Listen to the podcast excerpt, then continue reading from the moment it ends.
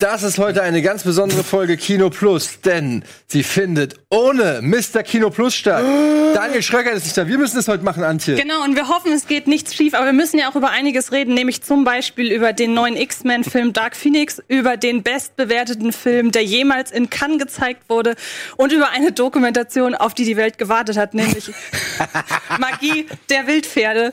Und das werden wir gleich alles besprechen. Guckt noch trotzdem! Viel mehr. Los geht's!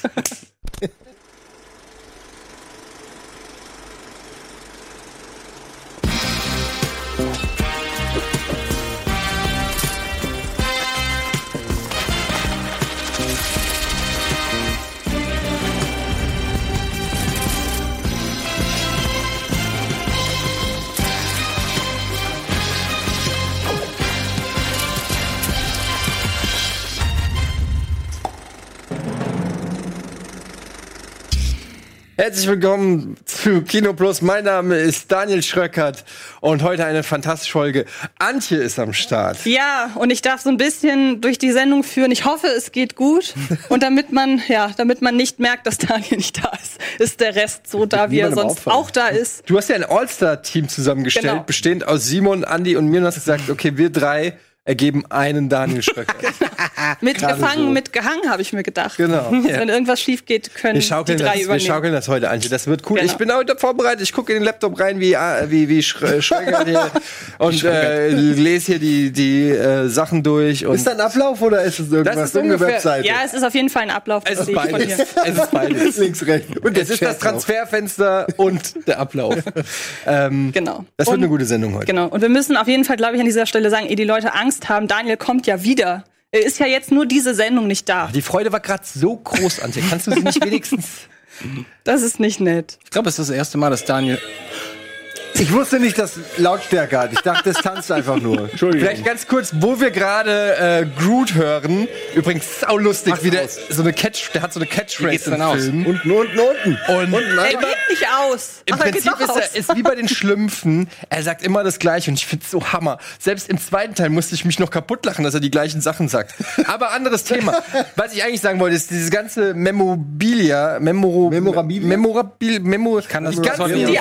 die Ausstattung. Hier ist alles dieses Mal sponsored bei Antje, ja, die mir auch ein Foto gezeigt hat von ihrer sehr beachtlichen DVD-Sammlung. Wobei man sagen muss, es ist eigentlich eine Blu-ray-Sammlung. Es ist nicht ganz alles von mir. Aber was haben wir denn hier alles? Also, ich bin eigentlich einfach nur einmal durch mein Wohnzimmer gegangen und hab dann die Sachen, die da so standen und die dekorativ sind. Du bist so ein Nerd, Antje, was geht? Also, die Sachen gehören nicht mir. Die hat Alvin beigesteuert. Aber ansonsten. Von wem kommt der Maulwurf? Ist das Grabowski? Nein, das ist, wie heißt er nochmal, aus Fantastische Tierwesen, der Niffler. Ah. Der Niffler? Ist das nicht der Nibbler aus Pokémon? Oder der Stiffler?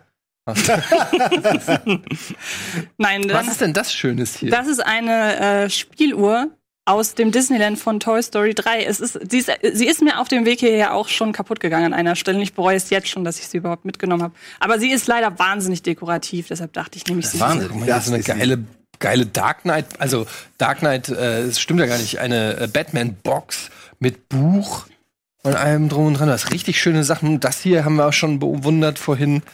Und es ist nur das Best-of quasi. Die Sachen, die man auch hinstellen kann. Ich habe halt auch so einige Sachen, die kann man... Hunger Games.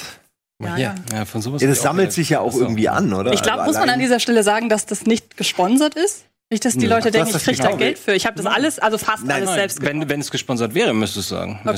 Ich bin nicht so sicher im Internet heute. Ich würde sagen, das ist ja auch noch ist gesponsert oder eben Geld dafür kriegen, dass man es zeigt. Also es wurde doch gerade auch bestätigt von hier der einen eine Spielerfrau, die deswegen angeklagt worden ist, weil sie irgendwas auf Instagram beworben hat, weil sie meint, hey, das finde ich übrigens gut und alle Werbung zu diesem... Nee, ich ist ja gar keine Werbung. Ich fand's einfach nur gut. Ich habe dafür kein Geld bekommen. Hat dann natürlich auch recht bekommen. Von daher kann auch gar keine Werbung sein, weil ich habe zum Beispiel das Steelbook zu Kong Skull Island mitgenommen. Der Film ist ja furchtbar, aber das Steelbook sieht halt einfach sehr geil aus. Ja. Ganz im Gegensatz zum Beispiel zu den Filmen, die wir... Ich weiß gar nicht, ob man das zu Hause erkennen kann. Wir haben hier zum Beispiel Ungezähmt von Mexiko bis Kanada, 16 Mustangs, 4 Freunde, ein Ziel. 16 wir haben Jappeloop. Ich werde das jetzt gleich... Moment, Black Beauty, The Rider... Oh, The Rider ist doch der, den ihr so über... Ja, der ist sehr gut. Den kannst du mir direkt mal ausleihen. Eigentlich. Sehr gerne, nimm den gerne mit. Das und ja, ich dachte, weil das kam bei Twitter, als ich getwittert habe, dass ich heute durch die Sendung führen darf, Könntest du das bitte nicht ganz egal. Jetzt ist es schon. Jetzt riecht's aber auch schon nach Edel. Ja. Moschus, wir haben heute drüber geredet. Er nimmt ihn ja nicht. Naja, was ich sagen wollte, da haben einige halt gesagt, ob das heute das Pferdefilm-Special wird, von dem ich immer noch nicht genau weiß, ob das ein Running Gag ist oder ob das die Leute wirklich sehen wollen. Dann dachte ich wenigstens, da mache ich tatsächlich eins draus. Was ist denn mit Warhorse? Ja. Ist lange her, dass ich den gesehen habe. Ich glaube, ich fand ihn ganz gut. Ich fand ihn auch nicht so schlecht. Alle fanden ihn so furchtbar. Ich nie gesehen. Ich fand ihn so überemotional, aber ich fand ihn auch nicht so Ich hatte das Gefühl, ich weiß alles über den Film anhand des Trailers und hatte kein Interesse mehr. Ja, und viel mehr passiert da eigentlich, wenn man ehrlich ist, auch gar nicht. Ich habe eine Frage. Ich habe nachgerechnet bei Ungezähmt. 16, wie viel? 16 Mustangs. 4 Freunde. Wie viel? Also jeder hat 4. Ja. Und ungezähmte Mustangs. Wie will eine Person denn 4 ungezähmte Mustangs? Also wenn ich das ist zwei Arme, zwei Beine. Es ist halt eine Dokumentation, wenn ich das noch richtig erinnere. So reiten die mit hier und sie in der Mitte so. Nein, die haben halt, soweit ich das richtig erinnere, haben sie sich halt eingezähmt, auf dem sie reiten und dann hat jeder so noch 3 bei sich. Hm. Und damit reiten sie halt von Mexiko nach Kanada. Ist übrigens wirklich eine gute Doku, die ich wirklich empfehlen kann. Okay. Apropos empfehlen. Was machen wir denn heute überhaupt? Was habt ihr denn als letztes gesehen, Simon? Darf ich anfangen? Du hast, glaube ich, auch selber gesehen. Ich weiß nicht, ob du schon drüber gesprochen hast. Ich war in Godzilla 2. Mhm.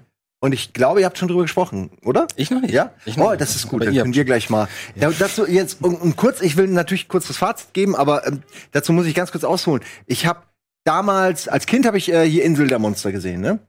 Fand ich super geil. Mit dem Baby? Ich weiß nicht mehr, ob ein Baby da war, aber da war eine Riesenspinne, genau. Spinne und Baby.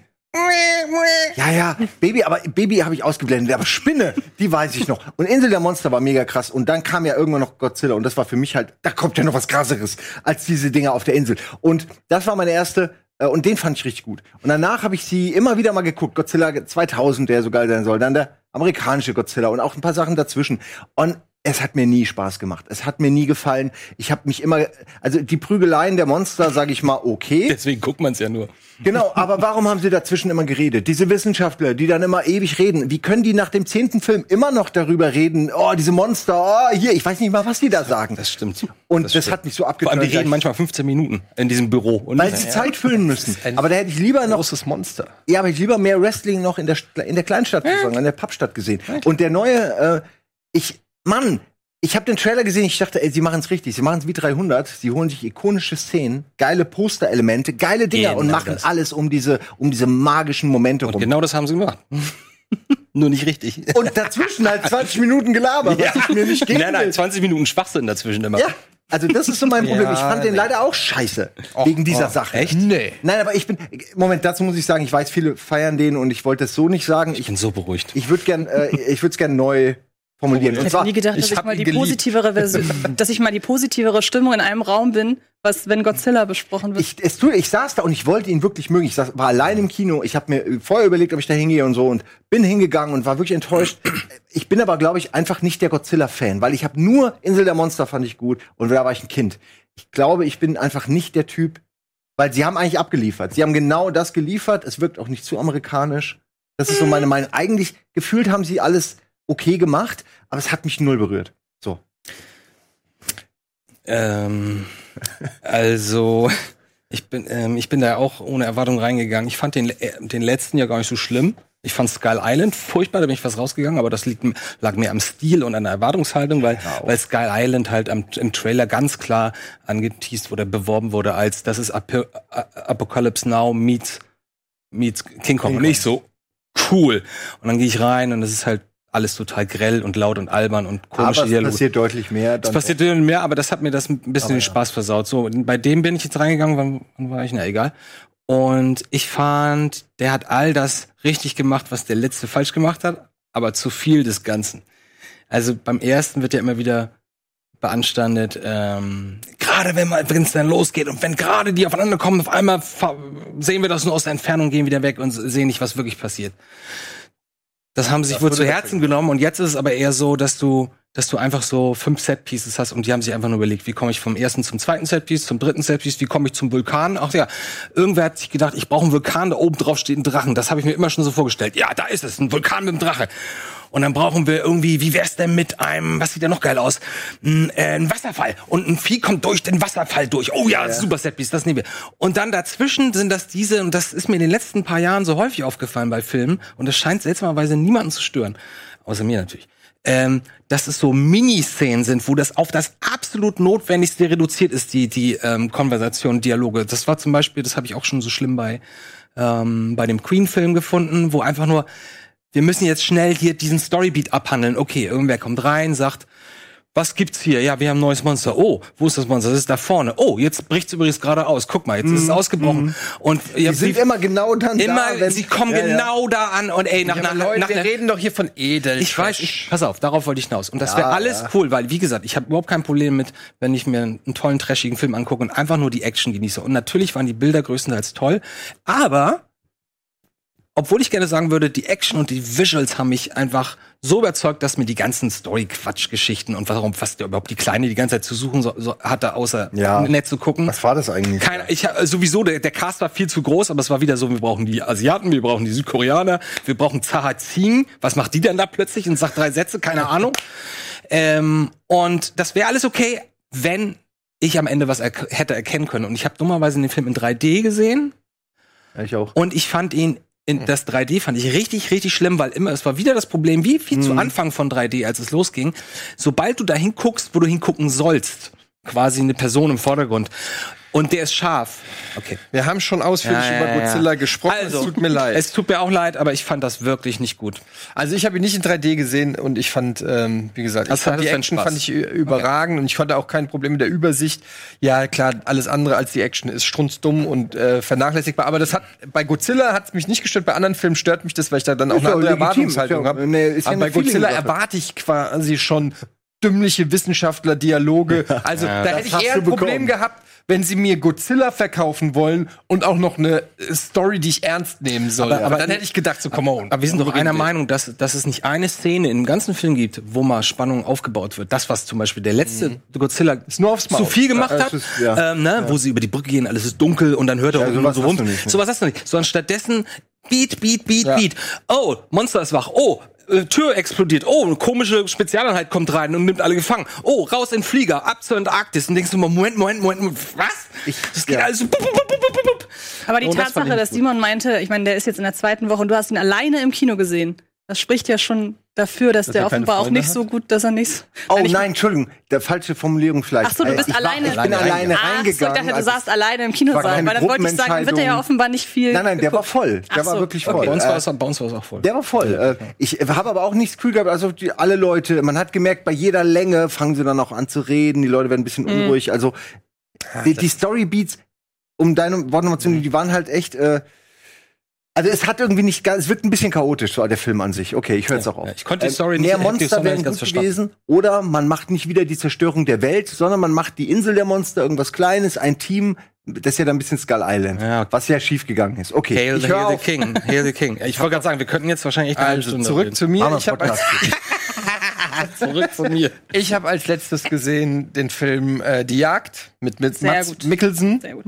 Den kannte ich nicht. Den von vor 3 Jahren oder so? Von vor 7 Jahren, glaube ich. 7 Jahre? Der ist von 2012, glaube ich. Oh, okay. So und ich hatte den nie geguckt und der hat mir echt die Fingernägel aufgerollt. Ich hatte ja schon viel davon gehört. Es handelt im Prinzip, Mats Mikkelsen spielt einen Erzieher in einem Kindergarten, der dem unterstellt wird, dass er ein Mädchen im Kindergarten sexuell belästigt hat. Also das Mädchen lügt im Prinzip und das kann man ruhig sagen, weil das direkt am Anfang auch aufgeklärt wird. Du weißt es von Anfang an, was Sache ist, was auch den Film so interessant macht, weil es geht nicht so sehr darum, man hätte den Film auch anders aufziehen können, nämlich überlegen können, stimmt das alles oder nicht? Und du entscheidest, war es nicht. So ist der Film nämlich gar nicht aufgebaut, sondern der Film ist eben so aufgebaut, dass er ein bisschen zeigt, was passiert, wenn genügend Leute einfach sagen, es ist etwas, wie es ist. Also den Finger auf einen zeigen und ohne es genau zu wissen und einfach sagen, ich glaube der Person, so ist es, und was dann das eben für Auswirkungen hat. Und man sieht das dann eben aus der Sicht von Mats Mikkelsen, der in so einem kleinen dänischen Dorf lebt, wo er dann plötzlich von einem der beliebtesten Leute, und es ist auch noch das Kind von seinem besten Freund, plötzlich seine ganze Welt mehr oder weniger in kurzer Zeit zusammenbricht. Er wird verprügelt, er wird aus dem Supermarkt geschmissen, die Leute wollen ihn nicht mehr verkaufen, er wird geächtet, er verliert womöglich das Sorgerecht oder um sich um seinen Sohn zu kümmern. Seine Freunde drohen ihn, verprügeln seinen Sohn. Also die ganze Welt bricht zusammen. Es passieren noch viel schlimmere Sachen und er kann es nicht stoppen. Es nimmt wie so eine Lawine, so eine Fahrt auf, und du sitzt als Zuschauer da, weil du die Wahrheit ja kennst, und weißt, dass das Mädchen das auch so nicht gemeint hat, aber auch verunsichert war, weil so ein bisschen Making a Murderer-mäßig 3 Erwachsene auf dieses Kind geredet haben und sie irgendwie sich in widersprüchliche Sachen verstrickt hat und das den Erwachsenen ausgereicht hat, um das dann weiter zu verfolgen, und das hat dann hat sich so verselbstständigt, und das hat einem wirklich Angst gemacht, und ich finde, dass das vom Thema her aktueller nicht sein könnte, weil wir kaum ein Jahr zu früh kam der. Weil wir haben jetzt gerade das Zeitalter der Shitstorms, und es gab diese Fälle ja auch, man kennt es im Fall Kachelmann oder Türk oder so. Es gibt immer wieder jetzt auch, gerade war das große Thema Michael Jackson mit diesen 2 Typen, wobei ich weder Partei begreife für oder gegen, ich sag nur, man weiß es nicht, und so ein Film zeigt eben, was es mit einem Menschen machen kann, wenn man Menschen verurteilt und auf sie zeigt, ohne dass man wirklich genau weiß, was Sache ist, und was das auch für die Menschen dann für Schicksalsschläge bedeutet. Und da rollt einem wirklich die Fingernägel auf, weil du sitzt so da und du willst alle schütteln und sagen, Alter, das kann doch jetzt nicht sein, dass ihr das nicht ihm glaubt, oder ihr müsst ihn doch kennen. Aber es ist so gut erzählt, dass du tatsächlich auch die Leute, die sauer sind auf ihn, also die sind nicht so eintönig, es ist nicht so schwarz-weiß gemacht, sodass die einfach nur dumme Arschlöcher sind, sondern aus deren Sicht klingt es plausibel, dass die ihn hassen. Ja, also mit den Informationen, denen gegeben wurde, denkst du dir die ganze Zeit, ja, ich wäre wahrscheinlich auch einer von denen, die ihn durchs Dorf getrieben hätten. Und das hält einem so wirklich den Spiegel vor die Augen, was für komische Wesen Menschen sind und was für eine Macht wir haben, wenn wir uns in Gruppen zusammentun. Und also er wirft ganz viele Fragen auf. Ein super smarter Film, gut gespielt, total unaufgeregt, trifft die leisen Töne. Gibt's bei Amazon Prime, kann man sich den angucken, kann ich wirklich nur empfehlen. Mats Mikkelsen, vielleicht einer seiner besten Rollen, die ich je gesehen habe, wahnsinnig gut. Einziger Kritikpunkt bei mir ist ein bisschen das Ende, wo dann gibt's dann so ein Jahr später, und dann will ich jetzt nicht zu viel verraten, das war mir ein bisschen, hat nicht so ganz gepasst, aber ansonsten muss ich sagen, wirklich ein guter Film, den man sich angucken sollte. Netflix oder irgendwo, oder was? Amazon Prime. Ja. Und war damals sogar für den besten Fremdsprachen-Oscar nominiert. Ja. Also hat ihn nicht gewonnen, ich weiß gerade aus dem Kopf nicht wer, aber. Also merken, Die Jagd, wenn man ist, wirklich kein Feel-Good-Movie. Ja, nee, dann glaube ich auch. Aber es ist jetzt auch, also, ne, den kann man schon gucken, und das ist ein Drama und einer, der einen wirklich mitnimmt, aber auch irgendwie auch zum Nachdenken anregt, und ich finde, man ist danach froh, dass man ihn geguckt hat. Also, meine Empfehlung. Ich wollte eigentlich auch noch was sagen, aber du erzähl nur noch mal, was hast du denn gesehen? Ach so, ja, was habe ich denn als letztes gesehen? Ich habe als letztes The Mustang gesehen, einen Film, auf den ich mich sehr, sehr das ist Zufall, ich kann da nichts für.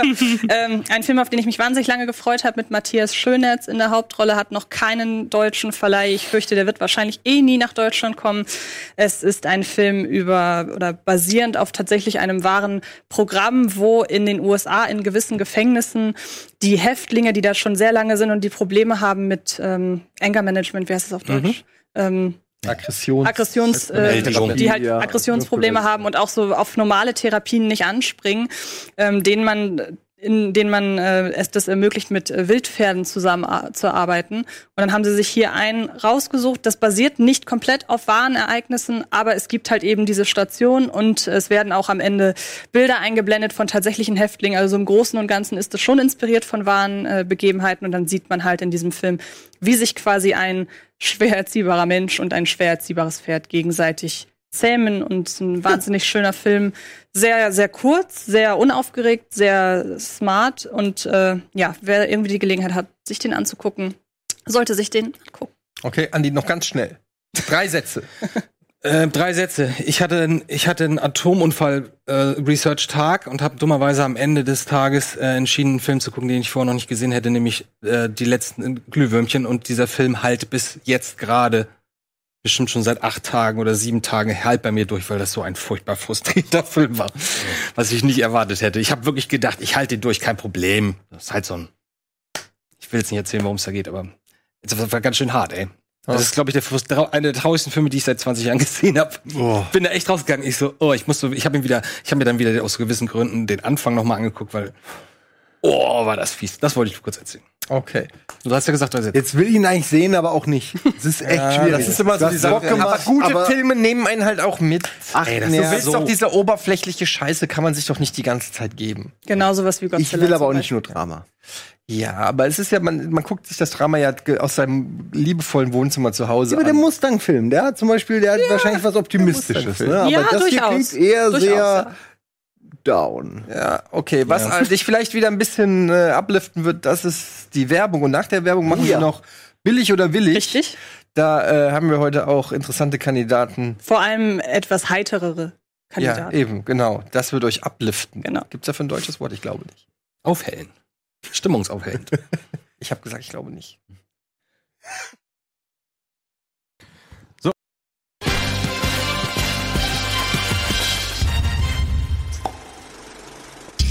Willkommen zurück bei Kino Plus und wir machen direkt weiter mit unserer Kategorie Billig oder billig.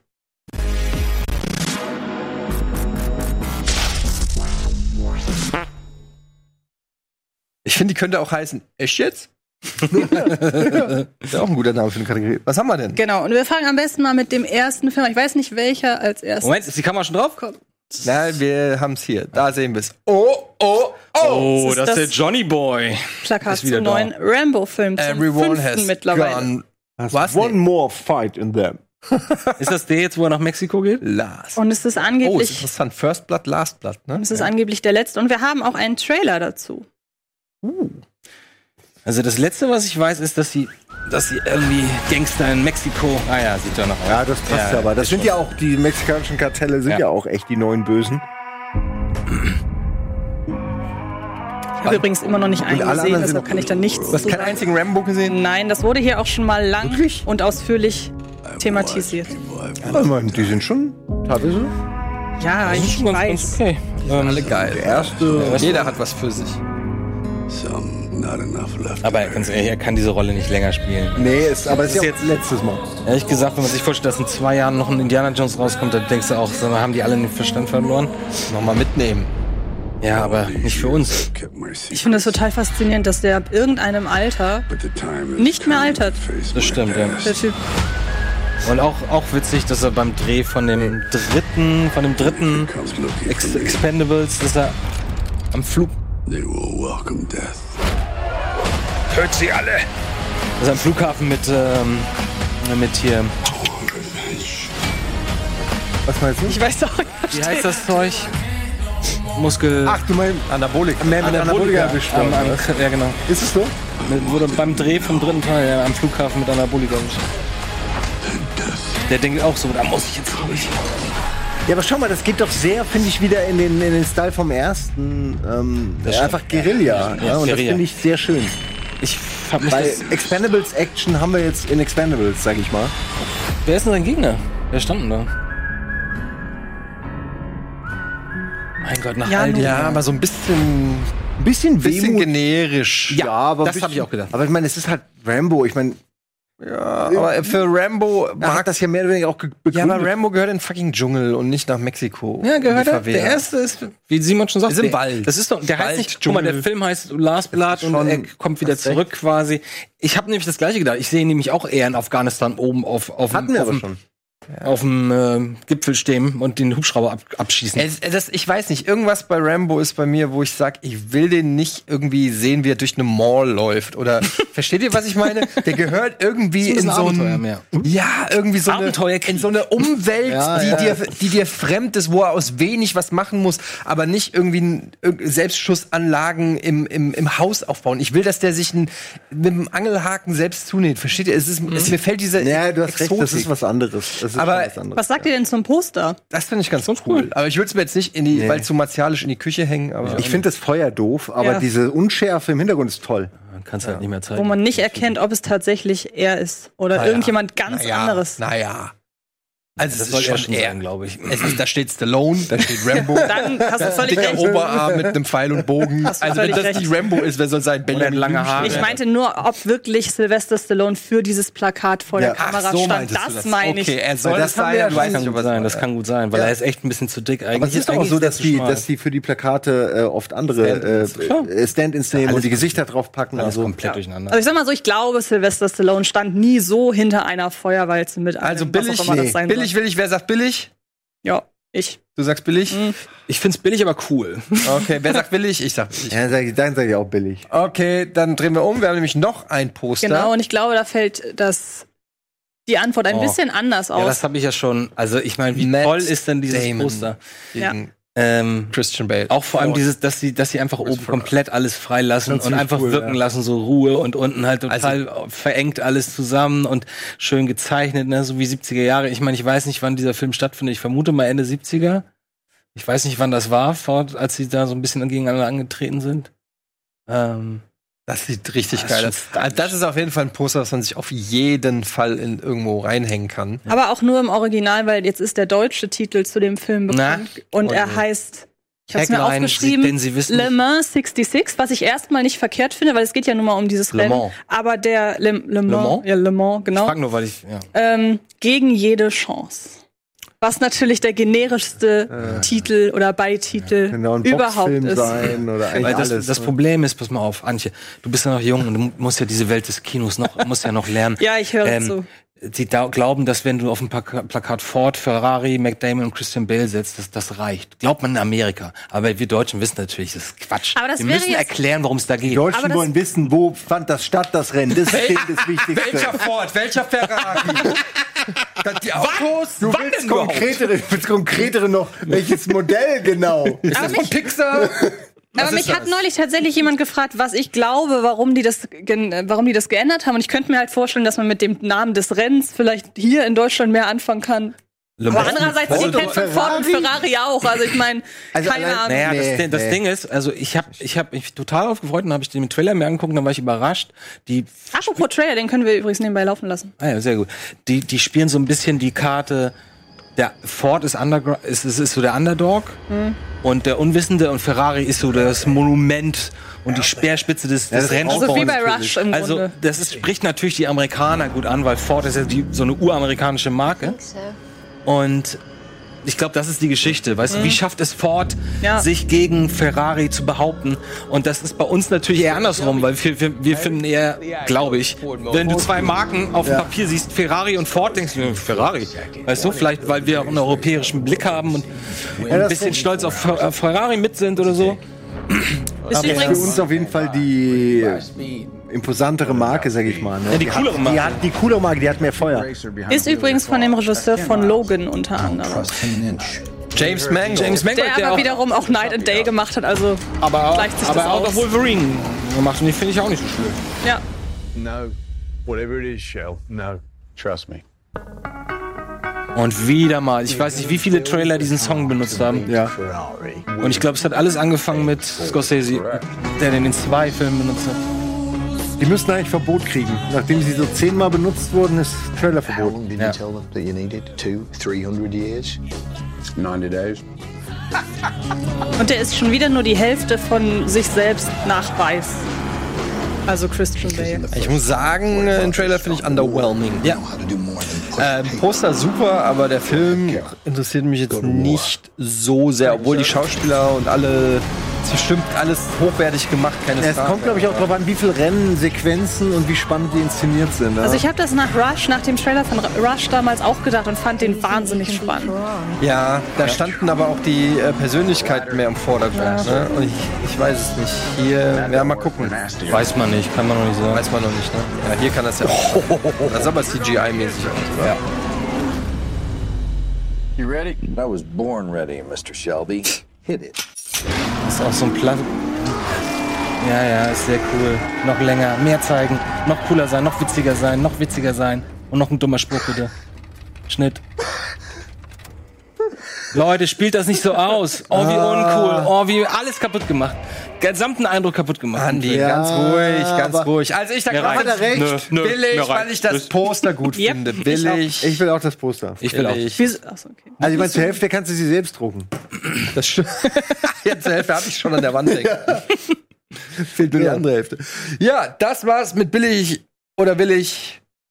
Oh, dann können wir die Kinostarts abfeuern. Ich bin mir nicht sicher, ob noch ein Bumper kommt, aber offensichtlich nicht. Genau, jetzt von den Kinostarts. Ja.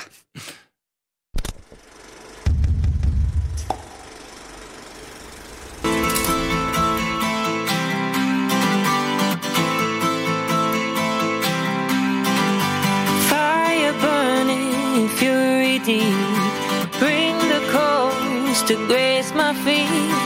Fire stirring, here comes the wind. If I should die before I prevail, climbed over mountains through rocky roads, I will forge my name down the west coast. Kisses from kingsmen and diaries from dames, I will forge my name, you'll never be the same.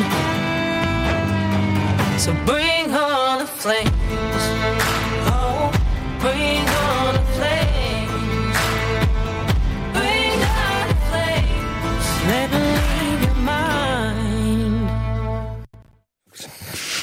your mind. Daniel sei schon, Andi, das war nur Gefühl. Du kannst alles nur noch mit Cutter-Augen sehen, Entschuldigung, Editor-Augen sehen. Natürlich, wie soll ich das sonst? Du hast ja sogar recht gehabt, er hat gerade das Ende gecallt. Ja, ich habe gesagt, wenn es jetzt länger wird, wäre es nicht so dann gut. Aber ich wollte es nicht laut sagen. Vielen Dank an Thomas, der diesen Zusammenschnitt gemacht hat. Das war ein sehr schöner Zusammenschnitt. Thomas. Ja, dann wo wollen wir denn mal so machen, Daniel? Wo fangen wir denn jetzt mal hier am besten an? Lass uns doch mal hier, pass auf. Am besten bei dem Film, den keiner gesehen hat, nämlich ich auch nicht. Magie der Wildpferde. Achso, ich hätte jetzt einen anderen genommen, aber ich hätte nämlich einen Film genommen, der im Supercut aus Versehen dabei ist, den aber keiner gesehen hat, wo ich aber denke, dass der durchaus interessant ist, weil das von dem Regisseur Olivier Assayas ist, der unter anderem Personal Shopper gemacht hat. Und ich weiß, dank Letterboxd, dass zumindest ihr beide den mal gesehen habt. Personal den mit Shopper. Kristen Stewart als Personal und der Shopperin. Und der Film ohne Geschichte. Ah, ja, doch, der war ganz cool. Ich fand den und ich mag die Regiearbeiten von... Der Film heißt übrigens Zwischen den Zeilen, das sollte ich vielleicht noch dazu sagen. Und ich mag seine Regiearbeiten generell, weil der immer so eine... Der hat immer so eine Ebene dazwischen, dass man immer nicht so genau weiß, ob man das, was man gezeigt bekommt, gerade für bare Münze nehmen kann. Und in dem Film soll eine französische Komödie sein mit Juliette Binoche und Guillaume Canet, oder wie man ihn ausspricht. Und es geht wohl darum, dass ein Autor und sein Verleger beide in der Midlife-Crisis stecken und die irgendwie miteinander verbringen, sich in eine neue Frau verlieben. Und gleichzeitig soll der Film aber auch noch einen sehr netten, sehr smarten Eindruck hinter die Kulissen des Verlagswesens geben. Und es soll um Digitalisierung gehen und was daran schief läuft und so weiter und so fort. Und ich finde, das klingt alles ziemlich nett. Der hat auch wirklich gute Kritiken bekommen. Aber ich habe ihn leider nicht gesehen, aber er ist trotzdem dabei, weil vielleicht interessiert er ja den einen oder anderen. Französischer Film? Ja, genau. Und es ist wiederum im Supercut ein Film nicht gewesen, den ich aber gesehen habe und wo, denke ich mal, wenigstens alle von euch etwas zu sagen können, weil wir uns alle früher die Frage stellen mussten, 3 Fragezeichen oder TKKG? Das kann ich so nicht bestätigen. Diese Frage wird von Erwachsenen auf Kinder aufgezwungen. Ich persönlich mochte beides. Ich mochte es, wenn Tarzan mit Judo jemanden verprügelt hat, weil er einen braunen Gürtel hat. Ah, nein, Tarzan, au, lass meinen Arm gehen. Ich mochte aber auch Justus Jonas, den arroganten Dickkopf. Oh, ich weiß, wie es richtig geht. Lass mich mal ran. Also insofern kann man beides mögen. TKKG, damals die Serie mit Fabian Harloff. Wer weiß es noch? Ey, woher kenne ich den Schauspieler da? Nee, weiß ich nicht. Also die kennt man alle, bis auf ihn, bis auf den Brillenträger, kennt man die alle noch. Den da rechts, den kenn ich aber die Pfote. Warte mal, Tarzan hat eine Zahnspange? War das Tarzan gerade?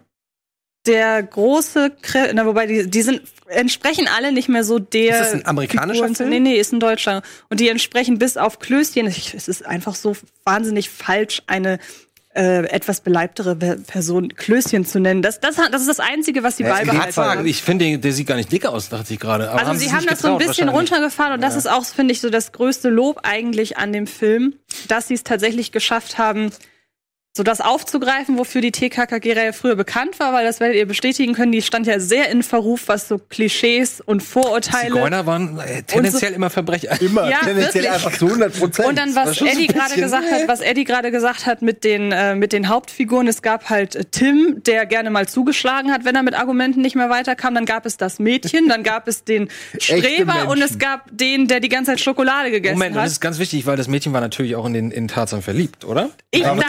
Den drei Fragezeichen gehöre, weiß ich das alles nicht so genau. Also der Song geht ja TKKG.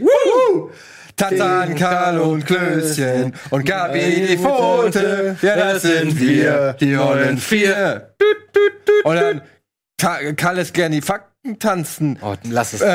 Jetzt kommt der Stimme. Und dann bla bla bla und dann kommt Gabi hat den Tarzan lieb. Das ist so schlimm. Aber das ist die alte Musik, ne? Weil ich habe 2, 3 Hörspiele auch gehört Songs, und die kannte ich nicht. So oder so, jedenfalls der TKKG-Film jetzt, da haben sie gerafft, vielleicht sollten wir das nicht mehr so machen, wie wir das früher gemacht haben. Die sind alle so ein bisschen weiter. Es gibt auch es wird immer trotzdem mal wieder damit gespielt. Also es gibt zum Beispiel Chinesen in dem Film. Und wenn man dann in einen Raum geht, dann hört man halt so Musik, wie man sie nur aus chinesischen Restaurants hört. Und also man greift es schon immer mal wieder auf, aber man macht nicht den Fehler, das so krass zu machen, wie man es in den 80ern und 90ern gemacht hat. 70er. Späte 70er die Buchreihe, frühe 80er die Hörspielreihe. Ja, und dann bis heute, ich glaube mittlerweile gibt es über 200 Folgen oder so. Und trotzdem ist das jetzt kein Film. Ich meine, ich sag mal so, irgendwie nach 20 Minuten kam Milan Peschel als blinder Yoga-Lehrer in einen Raum. Und ich dachte in dem Moment, diese Person ist weder blind und wahrscheinlich hat sie deshalb auch irgendwie Dreck am Stecken. Und ich sollte Recht behalten. Also ich sag mal so. Spoiler! Ja, Moment. Ich sag mal so, das ist jetzt kein Film, wenn man da als Erwachsener reingeht, dann guckt man den nicht, weil der spannend ist, sondern weil man so in Nostalgie schwelgen möchte. Aber ich glaube trotzdem, dass der wirklich für Kinder ganz gut ist, weil die haben das noch nicht so raus, so mit den einzelnen Stereotypen und beziehungsweise die wissen halt nicht, dass eine blinde Person in einem Krimi wahrscheinlich nicht blind ist. Und der hat durchaus eine nette Atmosphäre. Die Schauspieler dafür, dass man die alle noch nicht so richtig kennt, haben echt eine gute Chemie. Dann ist neben Milan Peschel ist auch noch Tom Schilling dabei, es ist eine Laura Tonke dabei, es ist ein Antoine Monot Junior dabei. Und den kann man echt mal machen. Monot Junior? Mono von Stereo. Nein, Antoine Monot mit T am Ende. Ach so, okay. Junior. Ich weiß noch nicht, ob er Deutscher ist oder Junior, wie er das gerne ausgesprochen haben möchte. Okay. Weiß ich nicht. Das waren jetzt so die Sachen, die eher, glaube ich, so unwichtig sind. Nein. Ach nee, es fehlt nicht mehr.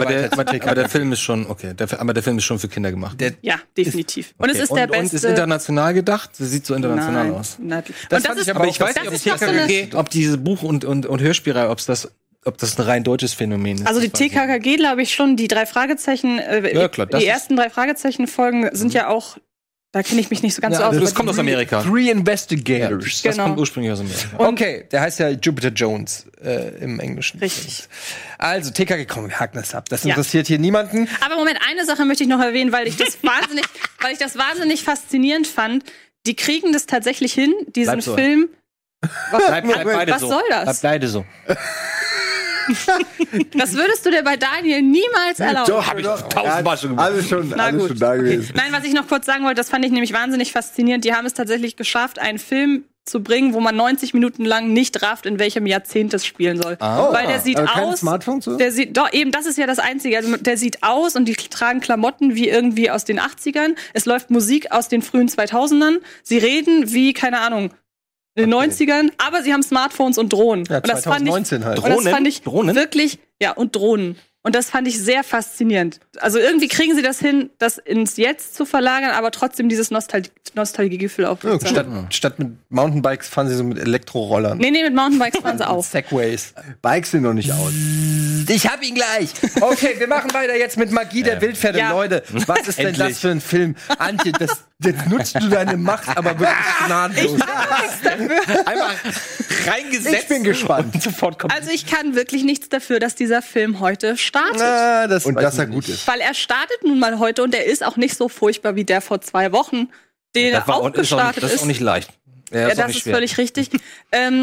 Ich schau mal eben, wie die Regisseurin heißt. Caro Löbig heißt sie, glaube ich. Genau, die hat sich zur Aufgabe gemacht, über, ja, ich sag mal so, die Missstände aufmerksam zu machen, unter denen Wildpferde rund um den Erdball leben müssen, weil sie gerade in den USA tatsächlich auch mittlerweile fast so als Schädlinge gelten und da eingefangen werden, teilweise getötet werden.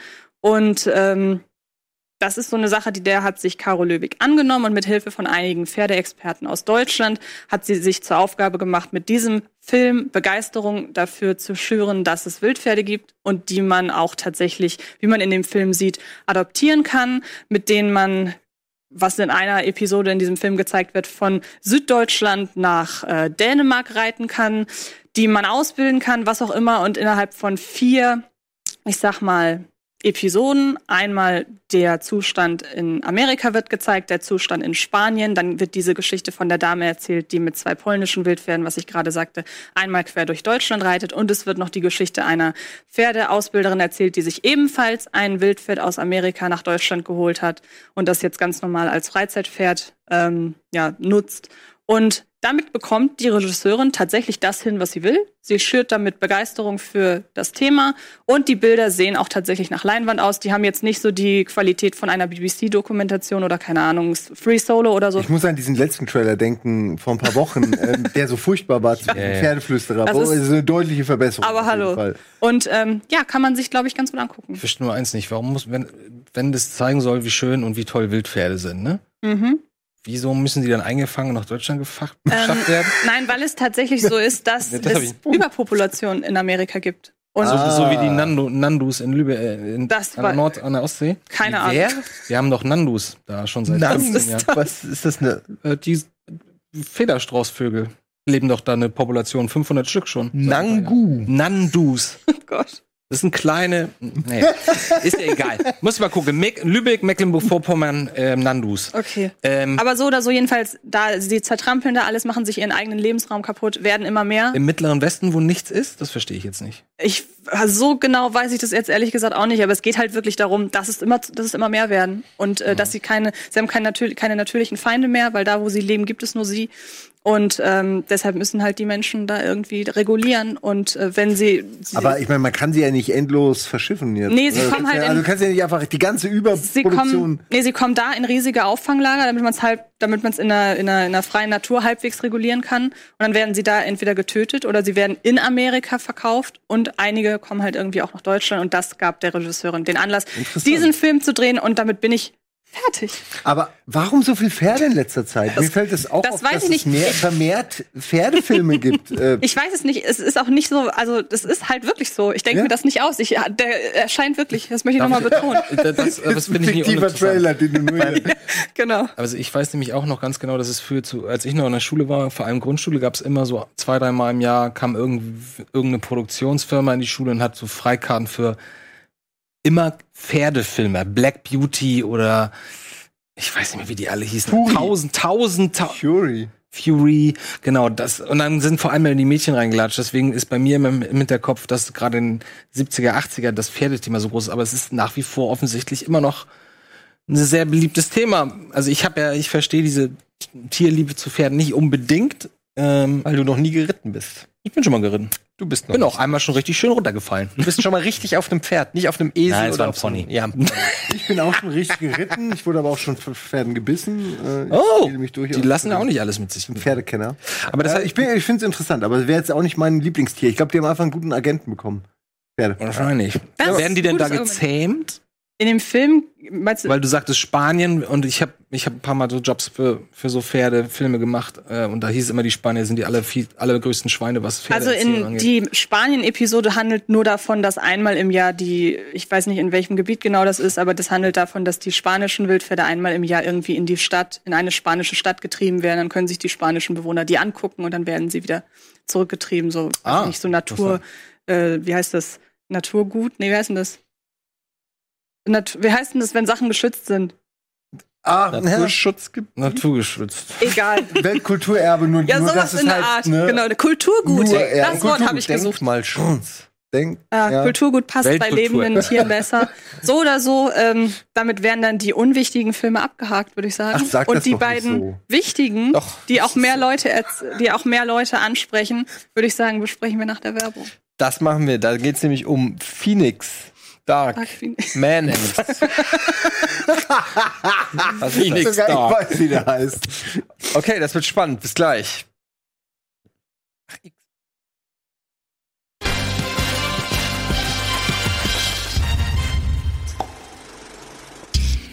Da sind wir wieder.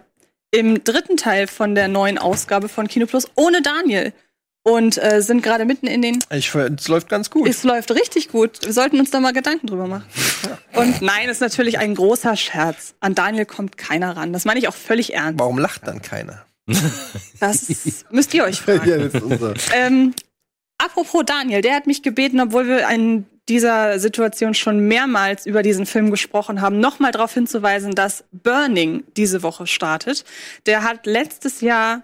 also wirklich vor ziemlich genau einem Jahr seine Premiere auf dem Filmfestival von Cannes gefeiert, war da der bis heute bestbewertete Film, der jemals dort gezeigt wurde und von den Kritikern halt eben bewertet wurde, ist ein südkoreanischer Film. Wenn ihr von Daniel mehr zu dem Film wissen wollt, dann schaut am besten mal, ich glaube, es ist in einem der Genre-Specials, ich glaube, im ersten, weil da ging es um Festivals und so weiter. Und der wurde rund um den Erdball durch Festivals geschickt. Sehr ausführlich hat er den besprochen. Genau.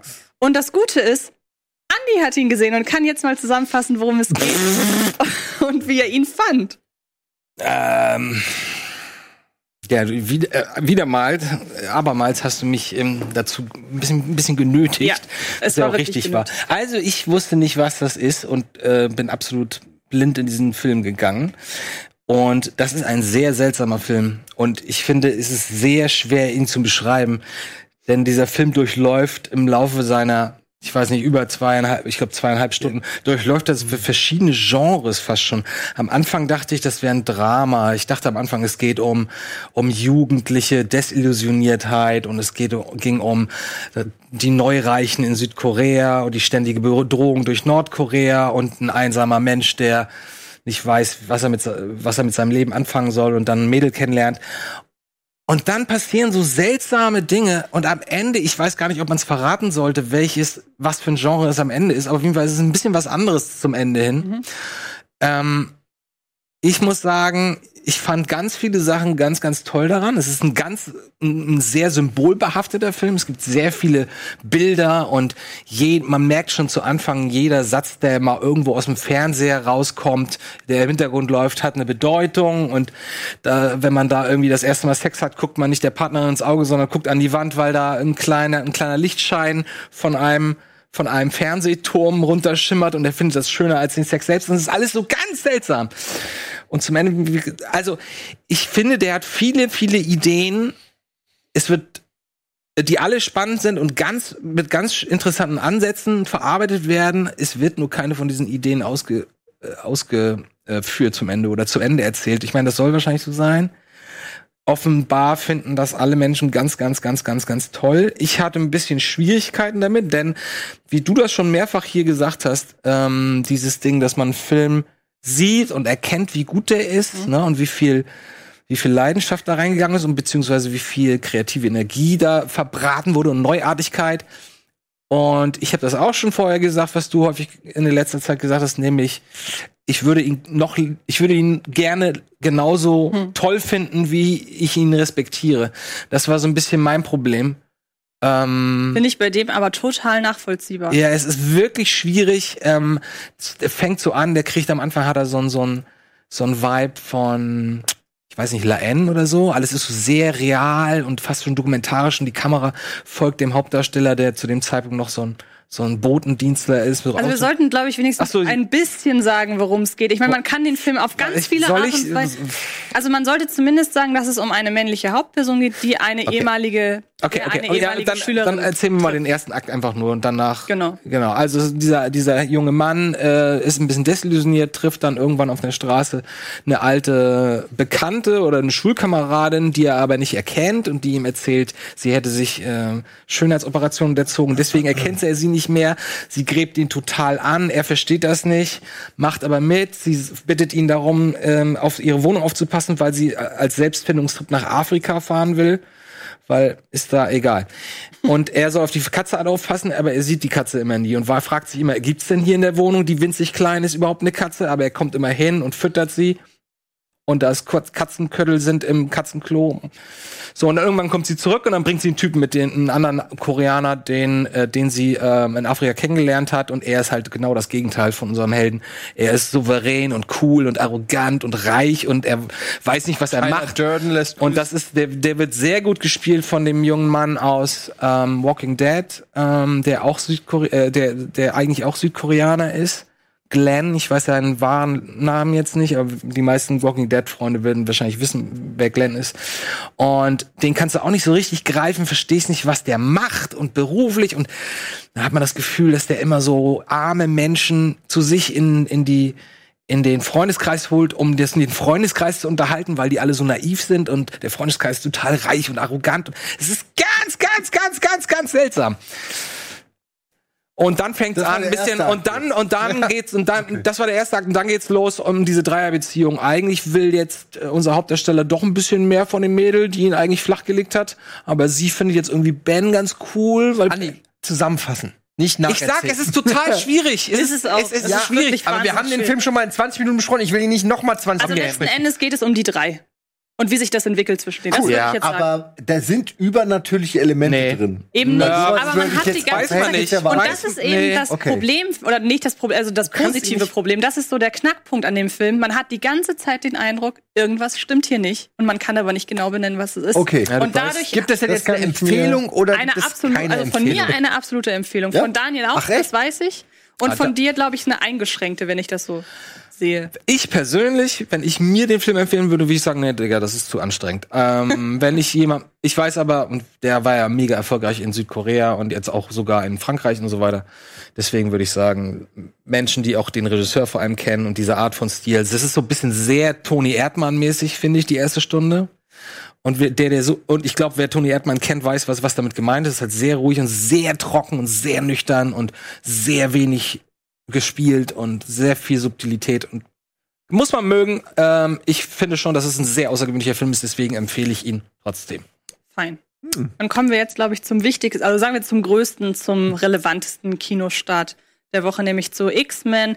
Dark Phoenix. Und zudem habe ich Daniel und Dominik nach der letzten Sendung gebeten, sich doch bitte einmal kurz zusammenzusetzen und zu erzählen, wie sie den Film finden. Und das haben sie gemacht und das seht ihr jetzt. Hallihallo! Obwohl ich jetzt gerade im Urlaub verweile und der Esel sich immer zuerst nennt und ich auch Dominik eigentlich auch nicht da ist, haben wir uns gedacht, wir lassen noch mal ein kurzes kleines Statement zu Dark Phoenix ab. Denn dann ist Antje nicht so ganz alleine, oder beziehungsweise ist Antje nicht die Einzige, die etwas zu diesem Film erzählen kann. Ich überlasse dir gerne den Vortritt, weil ich mich eben schon unverschämterweise zuerst genannt habe. Ach, um Gottes Willen, alles gut. Ich musste sowieso gerade noch mal meine Nase jucken hier. Ja, Dark Phoenix ist die Dark Phoenix-Saga, die in The Last Stand eigentlich auch schon erzählt worden ist. Jean ist durch ein mehr oder minder einen Unfall noch stärker als sowieso, kann diese Kraft nicht kontrollieren und gleichzeitig sind die X-Men aber auch in sich wieder nicht so richtig vereint, sondern sehen es sehr kritisch, was Professor Xavier. So veranstaltet, weil er eben, um die Beliebtheit der X-Men auf einem hohen Level zu halten, immer größeres Risiko eingeht. Und das finden nicht alle so gut. Nee, er suhlt sich schon so ein bisschen in seiner Popularität, die er inzwischen gewonnen hat.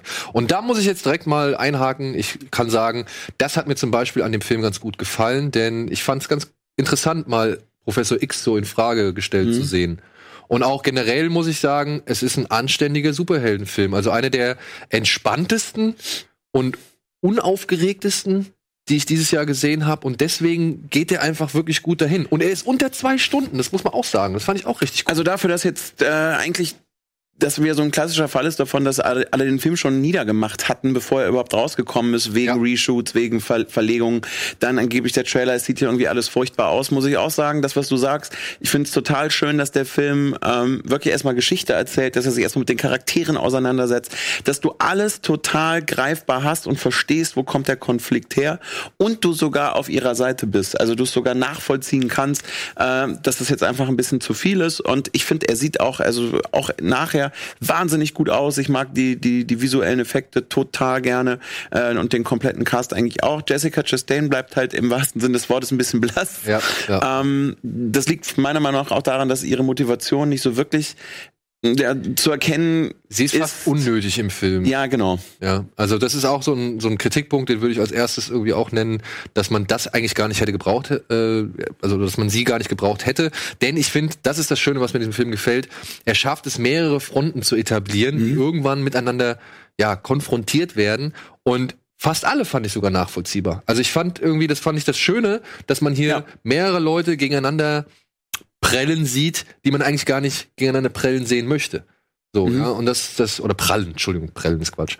Prallen sieht, die man eigentlich gar nicht irgendwie im Clash sehen möchte. Und das hat mir ganz gut gefallen. Und ich muss auch sagen, dass einiges an Mutanten-Action ziemlich gut in Szene gesetzt worden ist. Zum Beispiel, ein kleines Beispiel kann ich abgeben, wenn Magneto geboxt werden soll und er eine Metallplatte nach oben holt und dann haut der Typ durch diese Metallplatte durch und will eigentlich noch weiterhauen, aber Magneto schiebt die Platte so hoch, dass ihn einmal schön der Arm umknickt und bricht. Das fand ich schon ungewohnt heftig für einen X-Men-Film und dementsprechend, ich mochte, wie diese Konflikte aufgebaut werden, was du auch schon gesagt hast, wie die zueinander geführt werden, dass man sich gerade in der ersten Stunde eigentlich fast auf Dialoge nur konzentriert und dann aber trotzdem immer wieder zack, von einem Punkt zum nächsten springt, ohne dass es irgendwo langweilig wird. Und das ist etwas, was ich dem Film total hoch anrechne, dass er nämlich wirklich einfach, einmal, weil er nicht so überlang ist, wobei man dazu sagen muss, ich glaube 117 Minuten, das ist also wirklich eine 2 Stunden. Genau, eine stattliche Länge trotzdem. Finde ich, ist er unglaublich kurzweilig. Du kannst ihn total gut, im positiven Sinne, gut weggucken. Also du sitzt da und ich hatte einfach eine gute Zeit. Und ich muss sagen, ich habe sowieso bei X-Men, also ich bin sowieso auch eher Fan von X-Men, weil ich so diese Grundidee da ganz spannend finde, dass es Helden gibt, die was können, sich aber eigentlich immer wieder beweisen müssen, weil man sie eigentlich so gar nicht akzeptiert. Fühlt sich in der aktuellen Welt eigentlich immer noch so ein bisschen realistischer an und glaubwürdiger. Deswegen mag ich die Reihe total. Und ich finde das total abgefahren. Ich weiß nicht, wie es dir gegangen ist, als ich ihn gesehen habe, so, alter krass, das sind jetzt alles Weltstars. Und bei 2011, als der gerade rauskam, was aus den Leuten geworden ist. Das ist der Wahnsinn. Das ist schon ein guter Cast, den sie da aufbieten. Und dann bietet der Film halt auch eine Konsequenz, also 1, 2 Konsequenzen. Das fand ich auch angenehm. Er verzichtet auf allzu albernen Humor, beziehungsweise ist er eigentlich doch relativ ernst. Und wenn ich mir noch einen Fehler irgendwie rauspicken möchte, dann wäre das tatsächlich der Umgang mit Quicksilver. Denn da versuchen sie schon wieder irgendwie die gleiche, sag ich mal, Nummer abzuziehen und das ist schon so ein bisschen abgenutzt und gleichzeitig vergessen sie ihn am Ende irgendwie. Also der ist irgendwie aus dem Film, dann ist er verschwunden und man versteht nicht so ganz, warum er gar nicht mehr am Ende. Angeblich hatte Schauspieler, hatte ja wohl auch irgendwie psychische Probleme und war bei den Dreharbeiten nicht immer so dabei, wie er dabei, oder konnte nicht so, deswegen ist er noch irgendwie mit drin, aber nicht so richtig. Ja. Das war mal so eine Erklärung. Er fühlt sich halt nicht so wirklich integriert an, im Gegensatz zu vielen anderen. Und was für mich noch ist, ich hätte gerade den Konflikt durchaus noch etwas dramatischer, noch etwas emotionaler haben können von Gene, aber ich muss auch echt sagen, ich war positiv überrascht und auch bei uns zu den Interviews bei der Pressevorstellung waren schon von vornherein so, wird sowieso nichts irgendwie sein und wollten den Film irgendwie gar nicht mögen und da habe ich echt festgestellt, nee. Ja, muss ich auch sagen. War eine angenehme Überraschung. Ich war schon auch ein bisschen so, wie soll das jetzt hier noch werden und kann mich das wirklich irgendwie überzeugen? Aber ich muss am Ende des Tages sagen, das ist ein sehr anständiger Superheldenfilm, den ich mir sehr gern angeguckt habe und ich nicht so genau weiß, bin ich jetzt gespannt auf das, was jetzt noch kommt, oder muss ich jetzt irgendwie dem hinterher trauern, was jetzt nicht mehr ist? So, aber gut, das wird die Zeit mit sich bringen. Auf jeden Fall, X-Men Dark Phoenix kann ich empfehlen. Und ich habe dem nichts hinzuzufügen. Ich gehe damit und finde ihn auch sehr überraschend solide geworden. Das Einzige ist, es ist ein typischer Film, der keinen Anti-Held gebraucht hätte, weil der ganze Konflikt mit Jean, wie sie mit ihren Kräften klarkommt und wie die X-Men gegen sie kämpfen und wie sich auch die Konflikte innerhalb der X-Men entwickeln, das hätte gereicht. Man braucht nicht noch eine böse Macht von außen. Aber ansonsten, der sieht überraschend gut aus. Der ist schön kurz. Also alles, was die beiden Herren gerade gesagt haben, unterstreiche ich auch. Und hätte ich nicht gedacht, weil der Trailer lässt ganz anderes vermuten, meiner Meinung nach. Ja. Darf ich eine Spoilerfrage stellen? Ja, ich kann ja entscheiden, ob sie spoilert oder nicht. Dann im Zweifelsfall. Wir können ja ganz kurz. Dann lass uns jetzt. Eine Frage. Ich habe nur eine Frage. Haben Sie wieder Wolverine da reingedrückt irgendwo als Überraschung? Okay. Dann sage ich mal Spoilerwarnung, um diese eine Frage zu beantworten. Ich glaube, das hat sich schon erübrigt eigentlich, deine Reaktion. Nein. Ist nicht drin? Der ist nicht dabei. Okay. Nein, gut, hat sich erledigt. Spielt das nach Logan? Ich steige da überhaupt nicht mehr durch, welche Timeline das jetzt ist. Das kann ich dir ehrlich gesagt auch nicht sagen. Nee, geht ja nicht. Das ist ja. Der Rollstuhl sieht ziemlich neu aus. Ja, aber also Logan spielt ja auch in der Zukunft. Also ich bin bei den X-Men alt. Ja, ich dachte, das ist sehr geil. Ich muss leider sagen, bei den X-Men bin ich auch nicht ganz so auf der Höhe, was die einzelnen Zeitlinien und so weiter angeht. Daher, das kann ich ehrlich gesagt nicht beantworten. Mhm. Aber du fandest ja auch Apocalypse gar nicht. Ja, aber Apocalypse eher so im Guilty Pleasure-Bereich. Also den fand ich schon teilweise ziemlich voll und ziemlich anstrengend und ziemlich nicht gut, aber ich hatte an Apocalypse durchaus meinen Spaß. Also da gibt's andere Filme. Was kann denn Professor X eigentlich? Er kann gut denken. Er hält halt das Team zusammen und das ist durchaus eine der. Der hat diese. Nein, das ist durchaus einer der interessanten Aspekte in dem Film, dass er sich so seinen Heldenstatus mehr oder weniger dadurch aufbaut, dass er das Team zusammenhält und die Aufgaben des Teams irgendwie koordiniert und sich quasi um die PR des Teams bemüht. Und das wird aber wirklich hinterfragt, so nach dem Motto, ey, dir geht's nur um die positive PR der X-Men und dafür scheißt du auf die Sicherheit. Ja, aber Xavier macht das ja auch aus einem klaren Grund. Der will ja eben vermeiden, dass es zu einem Konflikt zwischen den Mutanten und den Menschen kommt. Der ist einfach smarter als die Mutanten, die nicht checken, worauf er hinaus will. Und die Menschen, die eh nichts checken. Genau, aber dann ist die Frage, wohin darf er gehen, um das halt durchzuziehen. Und das ist auch so eine Frage, die in Dark Phoenix dann aufgegriffen wird. Also PR-Manager im Prinzip. So. Er hat schon eigene Fähigkeiten. Ich weiß jetzt nicht genau. Er kann Gedanken lesen. Ja, und er kann das vor allem verstärken. Er kann Gedanken beeinflussen. Er kann mit Celebro kann er halt die ganzen Leute finden. Was er ja bei einer Regel nur innerhalb des Teams auch macht. Also das verwendet er ja jetzt erstmal nicht so wirklich im Kampf mit anderen. Aber wie gesagt, kann man sich wirklich überraschend gut angucken. Ja, aber was heißt denn, er kann andere Leute finden? Er kann ja nicht einfach anrufen und fragen. Ja, mit diesem Gerät, ne? Mit diesem letzten, in der neuesten Fassung sozusagen kann er die Leute wirklich auch lokalisieren und theoretisch auch. Konnte er im ersten Film schon. Konnte er schon im allerersten, okay. Aber ich meine damit, er kann auf jeden Fall bis zu einer Person kann er dich in der ganzen Weltmasse ausfindig machen. Aber es ist schon auch, wenn du irgendwo hingehst, auf irgendeine Karnevalsfeier, niemand ist Professor X. Keiner verkauft Professor X. Merch. Das ist auch nicht der Fighter in dem Sinne. Ja, ich sag liegt an der Glatze. Weiß ich nicht. Er ist halt ein bisschen lame. Was noch dazu kommt, ich durfte Alvin durch in der zu X-Men Dark Phoenix sowohl Michael Fassbender, Sophie Turner als auch Evan Peters interviewen. Und wir haben einen ganz kurzen Ausschnitt aus dem Interview mit Michael Fassbender. Den Gesamtausschnitt aus beiden Interviews findet ihr dann hoffentlich zum Wochenende auf dem Kinoplus-Kanal. Is this? We're like, no. We're like, no. And then fish. Maybe that sort of. I absolutely know what you mean. Rausfinden, wenn du dir das Interview anguckst. Was die Frage war. Was war die Frage, wie kann man so darauf antworten? Ah, interessant. Das will ich wissen. Ja, wir suchen uns immer möglichst interessante Ausschnitte raus, damit die Leute genau deswegen auf den Kanal gehen. Das wird bestimmt. Und ihn abonnieren, Leute. Abonniert den Kino-Plus-Kanal auf YouTube. Ihr abonniert so viel und die Birne, die Glocke ist so wichtig. Die Glocke wird überhaupt nicht mehr erwähnt. Ihr müsst Bescheid, ihr müsst Notification bekommen, wenn es nur Content gibt. Lasst ein Like da. Was kostet euch dieser Klick? Nichts kostet euch dieser Klick. 50.000 Leute gucken dieses Video. Ich sehe immer nur 2.000, 3.000 Leute, die da draufklicken. Was kostet das? Darf ich die anderen 48.000 Mal fragen. Was ist euer Problem, auf dieses Like zu klicken? Genau. Ihr guckt das Video, wir verlangen kein Geld dafür, wir verlangen, dass ihr einmal Klick macht. Genau. 3 Sekunden, nicht mal. 100. Die Kamera bitte noch mal kurz aufs. Und wir dürfen nicht vergessen, wir haben ja auch kein Geld. Ja, wir brauchen jeden Pfennig, den wir kriegen können. Wir müssen uns schon die Unterhosen teilen. Die Unterhosen müssen wir uns auch teilen. Warte mal. Und ein Bier, ne? Und die Glocke bitte anmachen. Er hat die Glocke auch schon an. Also, X-Men, Dark Phoenix ab sofort im Kino. Es gibt von allen, die ich kenne, eine Empfehlung. Richtig. Es ist vielleicht nicht der beste Film aller Zeiten, aber kurzweiliger Superheldenspaß in 120 Minuten. Man könnte denken, du hast ihn gesehen. Ja, ich weiß, es ist nicht so schwer, dieses Fazit bei einem Superheldenfilm zu machen. In diesem Sinne, geht da doch rein, habt Spaß und mal sehen, ob am Ende alles gut geht bei den X-Men. Genau. Und damit sind wir mit den Kinostarts durch. Ich hab's nämlich jetzt hier. Ich hab versucht zu überbrücken, weil ich den und ich würde sagen, solange Eddie sucht, was auch immer er sucht. Na, was jetzt als nächstes kommt? Ja dann lass doch News. Weil so viele News haben wir nicht und deshalb würde ich sagen, nehmen wir jetzt die 3 News, die wir haben, weil die durchaus interessant sind. Kaboom. Beschlossen und verkündet, Robert Pattinson ist der neue Batman. Unter schlechten Sternen, wieder Unfall am Set von Bond 25. Er macht's nochmal. Woody Allen kriegt Ensemble für 9 Film zusammen.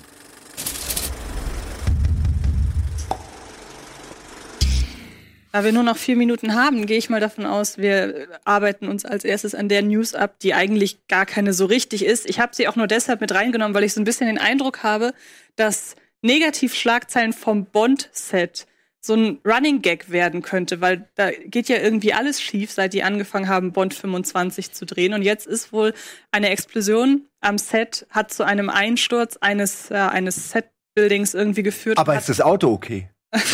Also, Daniel Craig in Ordnung. Ja, also Auto und Daniel Craig, beide in Ordnung, soweit ich weiß. Es ist aber tatsächlich ein Mitarbeiter verletzt worden. Und je nachdem, welche Quelle man bemüht, müssen die Dreharbeiten werden jetzt entweder verzögern sich wieder oder nicht. Also der offizielle, ich glaube, Twitter-Kanal. Ja, also es gibt Zeitungen, die sagen, wurde wieder auf Eis gelegt, aber der offizielle James-Bond-Kanal, und ich glaube, darauf kann man am ehesten vertrauen, der sagt, ist blöd gelaufen, aber ändert nichts daran, dass wir jetzt weitermachen. Ja, vielleicht ist es ein Doppelagenten-James-Bond-Kanal.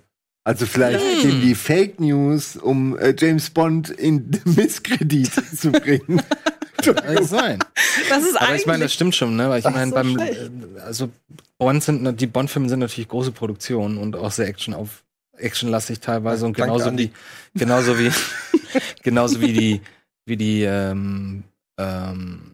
die Mission Impossible-Filme. Es ist klar, wenn du so einen großen Aufwand betreibst und dann gibt's auch mal Probleme am Set und gibt's auch mal eine kleine Explosion.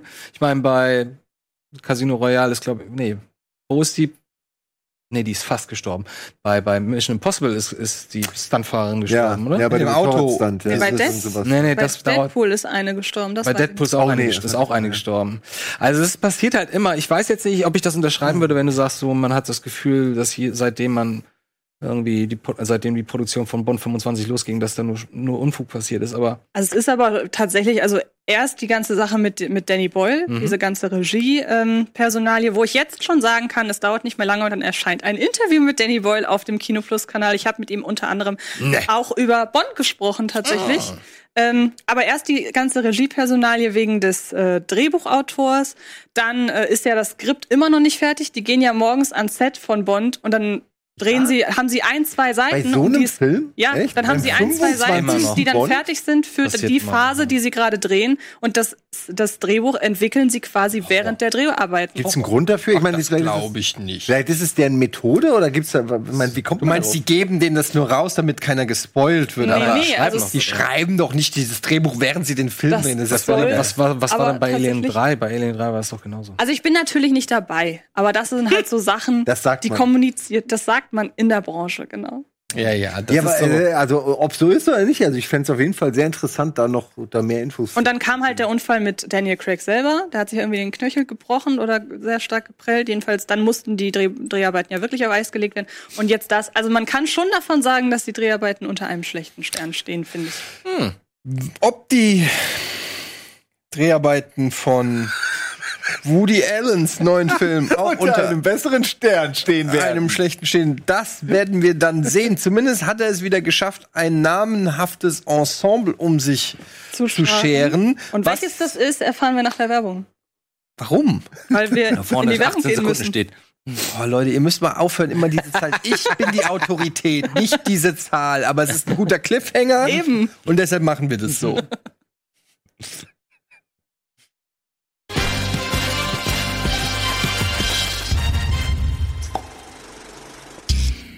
Woody Allen dreht einen neuen Film. Woody Allen ist ja nicht unumstritten, gerade in der heutigen Zeit noch mal umso fragwürdiger, ob man Künstler und Kunst trennen kann, jedenfalls. So, weil es nichts bewiesen bisher. Es ist nicht. Das muss ja nichts heutzutage bewiesen, aber wie wir ja auch vorhin schon gesehen haben, gibt's aber ja genug Leute, die dann einfach glauben, es geht ja darum, ob er seine eigene Stieftochter sozusagen misshandelt hat. Seinen Sohn, die Stieftochter hat er doch geheiratet.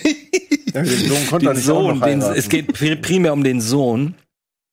Und man weiß, oder nee, die zweite Tochter, es geht um die zweite Tochter und der Sohn hat das bestätigt und das, ja. Aber die haben hin und her und man weiß nicht, ob das ist ein ganz komisches Familienverhältnis. Es ist nicht einfach in der Familie von Woody Allen zu sein. Ihr seht, ich kenne mich auch nicht aus in dieser Woody Allen Geschichte. Ich habe mir das alles mal durchgelesen, seine Statements, dann die Statements von seiner Tochter, seiner Ex-Frau und so weiter. Und es ist auf jeden Fall eine schlimme Familientragödie, wo Aussage gegen Aussage besteht und man dann natürlich immer, da ist ja aber warum sollte man dem vermeintlichen Opfer nicht glauben? Womit wir wieder beim Thema sind, da schließt sich fast der Kreis zum Anfang zu Die Jagd. Ja. Aber Fakt ist, er ist ein begnadeter Geschichtenerzähler und macht jedes Jahr eigentlich seit, ich glaube, 30, 40 Jahren jedes Jahr einen Film und die Hollywood-Stars lecken sich die Finger nach seinen Drehbüchern und möchten in seinen Filmen mitspielen. Und so auch diesmal. Wer hat's denn geschafft in den elitären... Größter Name ist, glaube ich, Christoph Waltz. Wobei man sagen muss, stimmt, seit 1977 dreht er tatsächlich jedes Jahr mindestens einen Film. Aber durch diese ganze MeToo-Debatte, also irgendwie hatte man das Gefühl, Hollywood hat sich irgendwie mit seiner Geschichte arrangiert, genauso wie bei Roman Polanski. Also das wissen alle, aber irgendwie denkt man halt, ja, okay, wissen wir, aber ist halt Künstler. So, genau. Er ist halt trotzdem. Aber durch diese ganze neue MeToo-Debatte, die kam, war es tatsächlich so, dass 2018, glaube ich, er keinen Film gedreht hat. Also das erste Mal seit 1977. Es gibt jetzt einen, der abgedreht ist, A Rainy Day in New York.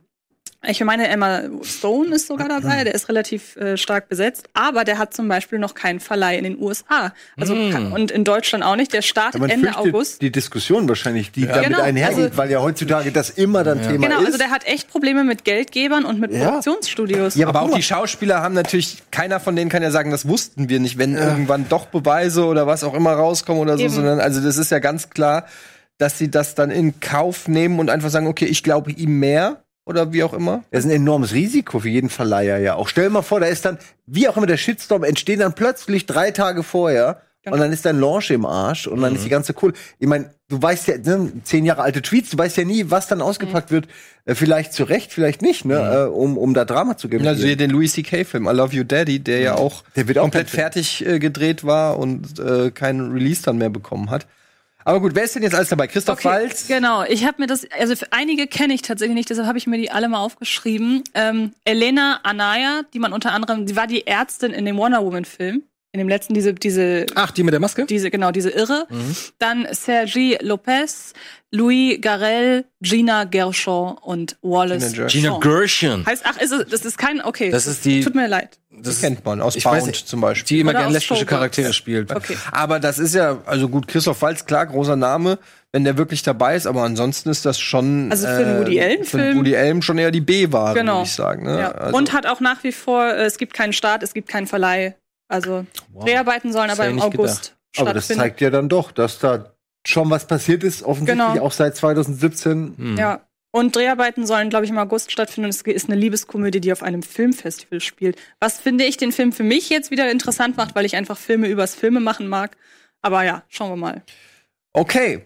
Was hatten wir noch? Robert Pattinson. Dann hatten wir Robert Pattinson. Ist der neue Batman. Confirmed. Robert Pattinson, bitte. Robert Pattinson, bin sicher nicht der Erste damit, aber wenn, dann doch claim ich das. Ja, ich kann damit leben. Wir haben da ja auch schon drüber geredet, dass die Hauptsache.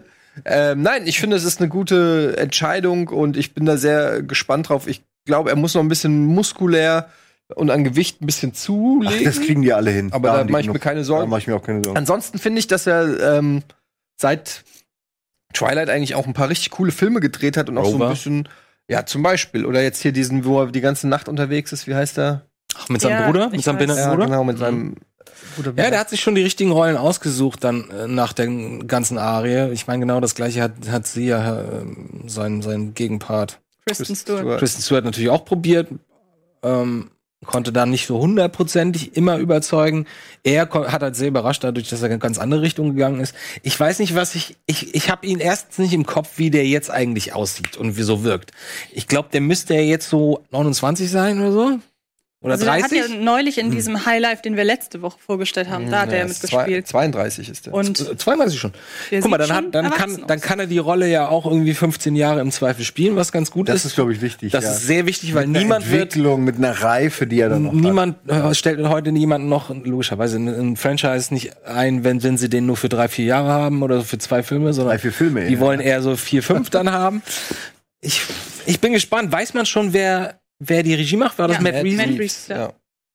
Ey, ja, der kann ja auch was. Batman ist eine Wundertüte. Das kann furchtbar werden, es kann total geil werden. Wir hatten ja schon alles. Ja, es wird interessant, weil so richtig große Unterschiede in der Art, wie die letzten 5 Stars Batman gespielt haben, gab's ja eigentlich nicht. Ne? Sie haben immer so ein bisschen nach außen die arroganten Millionäre und nach innen ein bisschen gebrochen und so. Ich wüsste jetzt nicht, dass man sagt, also Extrembeispiel zum Beispiel Heath Ledgers Joker, da hast du gesehen, der hat was ganz anderes gemacht als die vor ihm. Also in dem Format. Und vielleicht ist das ja der positive Aspekt an dieser Personalie, dass wir erstens nicht wissen, was wir erwarten können und zweitens deswegen noch überrascht werden können von einem. Bin aber auch gespannt. Ja, ich wollte nur, es kommt ja noch ein Joker-Film raus vorher. Glaubst du, die zählen dann auch, also die spielen sich schon gegeneinander oder Walking Phoenix? Ich frage mich einfach nur, ob das mehr oder weniger, also bei DC herrscht gerade so ein bisschen Chaos. Ja? Du hast hier Wonder Woman, du hast, die ja in die 80er geht, du hast irgendwie Suicide Squad, was jetzt noch mal aufgelegt wird mit teilweise den gleichen Darstellern, wo ja der Joker, der da gezeigt wurde, wieder komplett anders ist. Dann hast du, es kommt ein Harlequin-Film raus, du hast jetzt diesen Joker-Film, der ja ganz weird ist, also der überhaupt nicht wie ein Superheldenfilm aussieht, und dann hast du jetzt den und ich frage mich halt, wie DC das irgendwie, oder ob sie es überhaupt machen wollen, dass das mehr oder weniger ist nicht eine Welt. Also was ein Universum sein soll. Oder was bereits confirmed wurde, ist, dass es quasi 2 DC-Universen geben soll. Einmal das DC Extended Universe, einmal das DC-Universum und der neue Batman-Film mit Robert Pattinson soll der Auftakt zu dem 2. Universum sein. Okay. Ja, sie müssen auf jeden Fall mal ein bisschen längeren Atem beweisen und einen Plan von Anfang an haben. Oder vielleicht nicht einfach alles miteinander verknüpfen. Also ja. Ich weiß auch nicht. Ich bin ein bisschen enttäuscht. Ich bin ein großer Batman-Fan und ich finde Joker ist immer noch eigentlich die beste Figur im Superhelden-Universum, die ich kenne. Und gibt diskutierbar, aber ich finde die halt so geil und sie machen irgendwie so wenig, seitdem Heath Ledger eben nicht mehr da ist, machen sie weder aus der einen noch aus der anderen Figur was. Und ich war nie der Fan von Christian Bale. Ich fand immer halt Heath Ledger geil und ansonsten. Ich finde immer, das Problem bei Batman ist, also ich liebe Batman, aber ich finde, Batman hat eben keine coolen Antagonisten. Klar, Heath Ledger hat's geil gemacht. Jack Nicholson hat's auch geil gemacht. Aber ansonsten fand ich immer fast alle Batman-Antagonisten nervig. Den Pinguin finde ich nervig. Den Riddler finde ich nervig. Und die sollen alle vorkommen. Die sind so ein bisschen, die kommen aus so einer Zeit, wo die so albern noch, so goofy-mäßig. Ja, die haben also einen Gag. So, der Riddler hat diese Fragen und der Pinguin ist halt ein Pinguin. Ja. So, aber insofern finde ich den Joker eigentlich genial und viel mehr ist er aber auch nicht. Und aber die sollen alle vorkommen in dem Batman-Film. Also gehen Gerüchte rum, dass er es etwa mit 10 verschiedenen Bösewichten aufnimmt. Oh Gott, das kann nichts werden. Oh nein, alle 5 Minuten. Das kann ja nichts werden. Oh Gott. Ja. Oh, das klingt gar nicht. Darf ich mal kurz? Das sieht übrigens für mich aus wie Elon Musk, der sich gerade überlegt, fuck it, ich bin Batman, ich mache jetzt einfach Batman. Ja, ich glaube, es gibt sogar sowas von ihm oder mit ihm. Ist es so ein Bild? Vielleicht ist er das sogar. Ja, warum eigentlich nicht? Ja. Naja, wollte ich nur kurz sagen. Na gut, wir werden es sehen, wir lassen es auf uns zukommen. Robert Pattinson ist auf jeden Fall confirmed, der neue Matt Reeves Batman. Der Film heißt The Batman. Und also Origin Story. Nee, ich glaube nicht. Nee? Ich glaube nicht, dass sie schon wieder eine Origin Story vielleicht in den Credits kurz abgehandelt, aber mehr dürfen sie eigentlich. Also das zum 8. Mal jetzt ihr werdet wieder die Eltern sehen, ihr werdet sehen, wie sie in der Gasse erschossen werden. Ihr werdet sogar den Titel des Filmes sehen, in dem sie waren. Und zwar in Slow-Mo. Es wird passieren. Das war's mit den News. Genau. Und es gibt noch eine News, da wurde ich von Daniel gebeten, dass ich das hier einmal kurz vorlese. Es gibt nämlich einen Termin, der euch auf jeden Fall zugänglich gemacht worden werden, machen, wie auch immer. Es ist nämlich jetzt gerade das Kurzfilmfestival hier in Hamburg und ich lese einfach mal das vor, was ich vorlesen soll.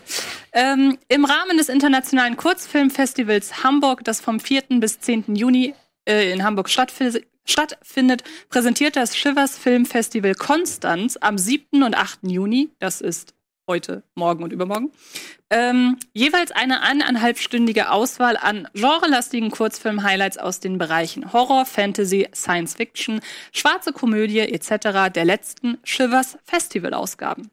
Am Freitag, den 7.6. ab 23 Uhr laufen 8 Genrebeiträge frei nach dem Motto Menschen, Tiere, Mutation. Am Samstag, den 8.6. ab 23.59 Uhr laufen 7 Genrebeiträge frei nach dem Motto Apokalypsen und andere Ärgernisse. Weitere Informationen findet ihr online auf festival.shortfilm.com. Das klingt wie so Dokumentationsformate auf RTL oder Sat1. Ich finde, das klingt ganz witzig. Menschen, Tiere, Mutationen und im Anschluss Apokalypsen und andere Ärgernisse. Genau. Ich find's geil. Ich find's cool. Und es wäre natürlich noch wichtig, wo das Ganze stattfindet, bei schönem Wetter. Und es sieht ja momentan so aus, als wäre es schönes Wetter in Hamburg. Jeweils Open Air mit Kopfhörern an der Tiefgaragen einfach beim Einfahrt beim Festivalzentrum Post und bei schlechtem Wetter jeweils im Festivalzentrum selber. Und damit hätte ich diesen Auftrag auch erfüllt. Shivers Festival. Schön. Genau. Ja. Und wo ist das? In Konstanz. Nein, in Hamburg. In Hamburg. Es ist ja im Rahmen des Kurzfilmfestivals Hamburg. Aber was war denn da die Adresse? War so seltsam. Das Shivers Filmfestival ist normalerweise in Konstanz. Und die präsentieren quasi Filme aus ihrem Line-Up im Hamburg. Ah, okay. Ja. Gut, dann hätten wir das Thema auch geklärt und kommen jetzt zu einer Rubrik, die wir schon lange nicht mehr hatten, aber die wir heute feiern können, weil Daniel nicht da ist. Das heißt, es hat wirklich viel Positives heute. Wir machen die Insider-Tipps wieder. Richtig, genau. Haben wir dafür einen Bumper? Ich glaube nicht. Nope. Okay, gut. Dann machen wir einfach so. Du hast nämlich jeden darum gebeten, einen Insider-Tipp mitzubringen. Genau, und ich sehe gerade einfach anhand, wie weit wir sind. Gott sei Dank habe ich das gemacht, weil sonst hätten wir jetzt bis zum Schluss Trailer gucken müssen. Das wäre aber auch okay gewesen. Was heißt denn überhaupt Good Time? So heißt der Film mit Robert Pattinson, den du eben hattest. Ah, okay. Ja, mit dem Bruder. Stimmt, Good Time heißt der. Ich hab gedacht, Alvin wünscht uns jetzt einfach zum Ende noch mal eine gute Zeit. Nee, wir haben noch eine Menge. Wir haben noch Trailer, wir haben noch ein Gewinnspiel. Das Gewinnspiel ist raus. Das wird wahrscheinlich der nächste Sendung. Ah, ja, gut. Also, dann fange ich jetzt an mit meinem Insider-Tipp. Okay. Ja. Und zwar ist das ein Tipp, so geheim ist der, glaube ich, auch gar nicht, aber ich mag ihn sehr. Habe ich auch von zu Hause mitgebracht. Es handelt sich um diesen Film von Takeshi Kitano. Er nennt sich Brother. Das ist ein Film, den ich 2001, als er in die Kinos kam, in der Sneak gesehen habe, nicht viel wusste darüber, aber ihn sofort in mein Herz geschlossen habe. Es ist im Prinzip ein Yakuza-Film Go West. Und zwar Takeshi Kitano, der hier auch Regie geführt hat und, glaube ich, auch das Buch geschrieben hat, den wir hier rechts im Bild sehen. Oh, das ist gute Qualität. Ja, das ist jetzt. Ist quasi ein Yakuza-Badass. Ich habe ihn jetzt auch schon länger nicht mehr gesehen, weiß nicht mehr genau Funktion, die er hat in der Yakuza. Und hat irgendwie Mist gebaut. Auf jeden Fall soll er gehen und ins Exil. Und er besucht seinen Cousin oder fernen Verwandten in Amerika und soll dort eben untertauchen oder ins Exil gehen. Sein Cousin selber ist ein Schwarzer, der im Ghetto lebt. Stimmt das? Nee, das ist gar nicht der Schwarze. Ich kenne den Film nicht, du wolltest ihn vorstellen. Wie heißt er denn? Nee, das ist gar nicht der Schwarze, das ist der Kumpel von seinem Cousin. Sein Cousin ist so ein Mischling sozusagen und ist so ein Kleinganove. Und dann kommt der Yakuza-Boss quasi nach Los Angeles und sagt ihm so sinngemäß, also so macht ihr das hier, ich zeig dir mal, wie wir das bei der Yakuza machen. Und bringt ihm quasi bei, wie man so sieht ein richtiger Gangster aus. Genau, was ist das denn hier für Pipifax mit Einschüchtern? Also wir gehen einfach hin, knallen die Typen ab, die es sagen haben, und dann haben wir das Sagen. Und so macht er das im Prinzip und zieht es eigentlich knallhart durch. Und der Film ist teilweise lustig, weil er halt auch so echt übertrieben ist und dieser Kulturclash, es ist so ein bisschen wie Rush Hour, nur in übertrieben hart. Und macht halt so dieses klassische Ding, okay, wer ist denn hier der Chef? Ah, dann geht er hin, okay, dann kill ich den Chef. Und wer ist sein Chef? Was hat der gemacht? Dann geht er so ein bisschen wie bei Payback. Entschuldigung, welches Jahr reden wir? Ja, 1985 oder? 80er. Ja, 80er. Nee, das spiele ich, glaube ich, auch 2001. So. Weil da stand eben irgendwas 2001, aber bei ihm kann man das, weil der sah so jung aus, obwohl der ja mittlerweile so alt. Ich dachte auch, das wäre ein ganz alter Klassiker. Ja. Aber, Nee, der war, ja gut, 2000 ist ja jetzt auch. Der spielt in den 2000. Ich glaube, es ist eher ein Problem, es sind unser Probleme. Ja. Naja, jedenfalls, ich habe ihn, wie gesagt, auch schon länger nicht mehr gesehen, aber der Film macht wirklich Spaß, auch wenn er gar nicht so actionlastig ist, wie der Trailer ihn jetzt vielleicht hergibt. Es hat auch viele ruhigere Töne. Ich glaube, Kitano spricht in dem gesamten Film 3 Sätze, so ungefähr, und hat aber so dieses typische Takeshi Kitano-mäßige, die Augen, die so. Darf ich dir mal eine Frage stellen? Ja. Gehörst du zu den Menschen, und du vielleicht auch, und durch dich vielleicht auch, gehört ihr zu den Menschen, die Kitano richtig cool und seriös und beeindruckend in seinem Spiel finden, wenn er so Schauspiel. Ich konnte ihn nie ernst nehmen. Ich meine, der hat halt auch sowas wie Takeshis Castle gemacht, ne? Also genau, und ich kannte ihn vorher oder als erstes durch Takeshis Castle. Das war für mich so eine Louis de Funès-Version, und dann plötzlich sehe ich den im Film, und Louis de Funès guckt böse und du warst böse, dafür kill ich dich. Dann würde ich sagen, ja, ist halt Louis de Funès. Wisst ihr, was ich meine? Ich finde das ist das Schöne bei Takeshi Kitano, finde ich, dass er nicht in irgendeine Schablone passt. Es ist einfach Takeshi Kitano, und das ist eben die Besonderheit, die ich finde, was die Faszination an diesem Menschen auch ausmacht, ist, dass er eben all das ist und meiner Meinung nach auch alles Gute. Dadurch, dass er so, sag ich mal, es ist so ein bisschen so ein Trademark von Kitano, dass er sehr wenig Emotion zeigt und eigentlich immer nur guckt in die Kamera, sein halbes Gesicht zuckt, und man den Rest interpretiert man mehr oder weniger in ihn rein. Was vielleicht gut ist, ja. Und das kannst du halt so oder so. In einer Komödie denkst du dir, okay, sarkastischer Typ. In einem Badass-Thriller denkst du, boah, ist der ein Psychopath. Also Kitano ist so ein bisschen das, was du aus ihm machst, hab ich so das Gefühl. Ich bin jetzt auch kein Experte, aber es gibt halt schon Filme wie Hanabi oder so, wo ich sage, das ist schon echt große Kunst. Und Brother, wie gesagt, finde ich ihn auch, der ist ultra hart, der Film. Also der ist wirklich, die erste Szene trifft er irgendwie auf einen Typen, den anrempelt und haut ihm erstmal ein halbes Glas ins Gesicht. Da habe ich aufgehört. Ja. Da habe ich original, also ich habe den gewollt. Das ist doch echt hart. Und es war am Anfang direkt so, dass ich dachte, Alter, wenn das so weitergeht, das ist nichts für mich. Aber ich mochte ihn eigentlich schon, weil was ich gesehen habe, mochte ich. Aber ne. Er ist ein bisschen übertrieben, der Film, so ein bisschen auch diese Scarface-Story und so. Aber ich mag den, ich finde ihn unterhaltsam. Und falls man ihn nicht kennt, Brother, kann man gut machen. Cool. Was? Nein. So, wer kommt als nächstes?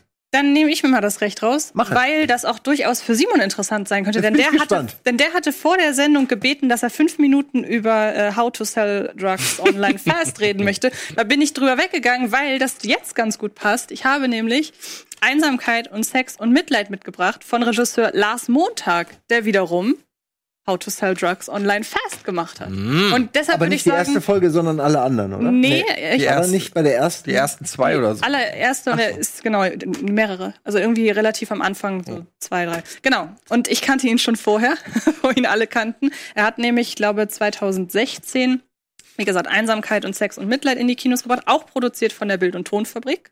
Ach, echt? Und ist ein Episodenfilm, der mehr oder weniger davon handelt, dass mehrere Personen relativ einsam durch ihr Leben gehen und Szenerien einfach erleben, die Mitleid hervorrufen. Ich hangel mich so ein bisschen am Titel entlang. Und in deren Leben halt auch Sex eine wahnsinnig große Rolle spielt. Wir haben Leute, die sich über Online-Chats kennenlernen, was beim ersten Date total unangenehm ist. Wir haben eine Aktionskünstlerin, die versucht irgendwie über ihre Arbeit auszuleben, was ihr sonst in ihrem Privatleben fehlt. Wir haben eine sehr unangenehme Beziehung zwischen einer Frau und einem Mann, der sie permanent zu bevormunden versucht und der auch sehr merkwürdige fremdenfeindliche Tendenzen hat. Wir haben einen strenggläubig erzogenen jungen Mann, der das erste Mal masturbiert. Wir haben ein Pärchen, das zusammen als Prostituiertenpärchen arbeitet und aber anfängt dann plötzlich eifersüchtig aufeinander zu werden. Und so erzählt der Film halt ganz viele kleine Geschichten, die auch wie man so, wenn man so den Stil sieht, die sehr überstilisiert sind. Das hebt sich sehr ab so von der Realität. Es ist also, man merkt, es ist geschauspielert. Super Bilder. Es sind richtig geile Bilder. Ja, man merkt, es ist geschauspielert. Das ist alles, es wirkt alles sehr inszeniert, aber trotzdem dadurch gelingt es hervorragend wirklich auf die, auf diese Einsamkeit und auf das Mitleid, also wirklich alles, der Titel passt hervorragend, darauf so hinzuweisen. Und man schließt die Figuren alle trotz ihrer noch so merkwürdigen Probleme in ihr Herz. Und der Film ist, was halt besonders wichtig ist, der ist wahnsinnig komisch. Und was den da halt eben, was Lars Montag da für Szenerien sich überlegt, das ist schon ganz große Kunst. Ich verstehe überhaupt nicht, weshalb der damals nicht wirklich wahrgenommen wurde. Basiert auf einem Roman von Helmut Krauser, der durch seine sehr drastischen sexuellen Darstellungen auch sehr umstritten war. Und da nimmt sich der Film auch nicht aus. Welches Jahr? 2016 kam der, glaube ich, raus. Er kam am selben Starttag raus wie Get Out und wie 7 Minuten nach Mitternacht. Der hat es also nicht leicht bei dieser Konkurrenz. Mhm. Und ich kann ihn nur empfehlen. Es gibt ihn nur auf DVD. Und ich weiß ehrlich gesagt gerade spontan nicht, ob ihn irgendjemand streamt, aber da ihn... Das würde ich mir wünschen. Ich würde den, also auf Netflix würde ich ihn sofort angucken. Und ich kann mir halt vorstellen... Aufgrund der Bilder wäre ich wahrscheinlich positiv. Ja, einmal das. Und ich kann mir jetzt vorstellen, wenn Lars Montag, wenn seine neue Serie jetzt zu Netflix kommt, wäre es ja ein leichtes, seinen Film auch da irgendwie vorzustellen. Und ich hoffe, der Film erlebt durch How to Sell Drugs so eine kleine Renaissance. Und du wolltest auch was zu How to Sell Drugs sagen. Eigentlich, ich meine jetzt wirklich, offensichtlich findet es ja jeder gut, alle feiern das. Ich wollte es auch nur nochmal bestätigen, wie toll ich das finde. Und also eine Geschichte, wie gesagt, ich werde jetzt gar nicht nochmal erzählen, warum und so, das habt ihr alles schon gemacht. Aber eine Geschichte, die mir klar gemacht hat, dass das wirklich schon was Besonderes ist. So ein gewisses Kleinod. Und dabei will ich es jetzt nicht mega hypen. Ich weiß, was jetzt kommt. Nee, weißt du nicht, weißt du ganz sicher nicht. Auch wenn du jetzt, nee, weißt du nicht. Ich habe eine Freundin, seit ich weiß ich nicht, mit 14, 15 habe ich sie zum ersten Mal kennengelernt. Das ist eine gute alte Freundin von mir. Die wohnt aber seit Ewigkeiten in Hawaii und ist da Tauchlehrerin. Und wir sehen uns 1-2 Mal im Jahr und wir haben relativ wenig WhatsApp-Kontakt und so, und irgendwie über Medien, obwohl ich Gamer und so reden wir nie über Medien. Mhm. Und ich krieg von ihr wirklich vor einer Woche oder so, krieg ich von ihr zum ersten Mal nach einem halben Jahr eine SMS, und zum ersten Mal, seitdem wir uns kennen, ging die über ein Medium. Und es ging sie meinte einfach nur, ey, hast du dieses How to Sell Drugs Online gesehen? Mhm. Das ist ja mega geil, ich konnte kaum glauben, dass das aus Deutschland kommt. Und da habe ich habe einen Stolz gefühlt. Und ich habe da geschrieben, ist natürlich nicht zu 100% wahr. Ich habe geschrieben, ja, das haben Kollegen von uns gemacht. Was ja stimmt. Kollegen halt. Schlucker ist doch auch ein Kollege. Hörst also Stefan Tietze, der sich das ausgedacht hat. Ist ja so, ne? Also ich war stolz darauf, sagen zu können, ich kenne die so ein bisschen. Und das hat mir gezeigt, fuck, das ist wirklich ein gutes Produkt, wenn du stolz darauf bist, es jemandem zu empfehlen oder zu sagen, ich bin da, ich kenne jemanden, der das macht. Richtig toll, das wollte ich noch so sagen. Ja. Ja. Und tatsächlich muss man ja auch sagen, in einer Szene, ich glaube in der ersten oder zweiten Folge, spielen sie Nidhogg gegeneinander. Ja, das hat Stefan Tietze ausgewählt, weil er es bei uns auf dem Sender gesehen hat. Auch im Prinzip müssten wir in den Credits erwähnt werden. Sollten wir. Aber wir machen jetzt erstmal weiter mit Insider-Tipp Nummer 3, Andi. Ich habe wirklich gestern Stunden damit verbracht. Ich sag jetzt einfach mal mein Insider-Tipp, und ich sag's nur deswegen, weil liebe Antje, dass den Film ich kannte, ist... Ich kannte alle nicht, die du mir davor gelesen hast. Echt nicht? Nein. Sehr gut, okay. Aber jetzt werdet ihr sagen, was? Und zwar am Anfang war das Feuer. Echt jetzt? Oh, klar, ey, da habe ich mit meiner Mutter mehrfach geguckt. Der ist voll unangenehm, mit Eltern zu gucken. Genau darauf wollte ich hin. Also, am Anfang war das Feuer, erzählt die Geschichte eines ganz frühen Menschenstammes. Genau, eines ganz frühen Stammes Menschen. Und das Wichtigste, was sie in ihrem Leben haben, ist Feuer, weil kurz davor irgendwie entdeckt hat, wie man Feuer macht. Die wissen aber nicht selber, wie man es macht. Und deswegen hat dieser Clan so eine kleine Box, mit Windschutz rundherum, wo eine kleine Flamme immer. Und einer ist dafür zuständig, damit das Feuer bloß nicht ausgeht. Und dann passiert's natürlich, dann müssen sie durch so eine Sumpflandschaft und dann ertrinkt er fast und dann geht das Feuer aus. Und alle natürlich, gar nicht. Da wird natürlich nicht gesprochen, sondern es ist alles so uga, ula, ululu. Aber man was blöde klingt, aber das war, glaube ich, Jean-Jacques Annaud, genau. Jean-Jacques Annaud, der da die Regie gemacht hat, einer seiner ersten großen Filme. Und die Geschichte geht dann halt, zum einen handelt davon, wie dieser Vogel halt sich auf die Suche nach dem Feuer macht. Ne? Irgendwo muss er Feuer herbekommen, entweder von einer anderen konkurrierenden Bandgang oder von jemandem, der ihm zeigt, wie man Feuer überhaupt entzündet, weil genau das wissen sie halt nicht, deswegen müssen sie da rum. Und es geht in zweiter Linie um ein anderes Volk, die ein bisschen weiterentwickelt sind, das sind die Frauen, die eigentlich eher so affenartig nur zum Kopulieren fröhlich mal kurz hergeholt werden an den Haaren. Uga, uga, uga, ja, hau ab. Eher, genau, und die lernt ihn an aber Liebe. Ah, der, ja, ja, stimmt, ne? Das habe ich ganz vergessen. Dass man liebevoll beim Sex ist und plötzlich versteht er das und die sehen ja auch alle ganz schlimm aus, mit Zähne schief und krumm.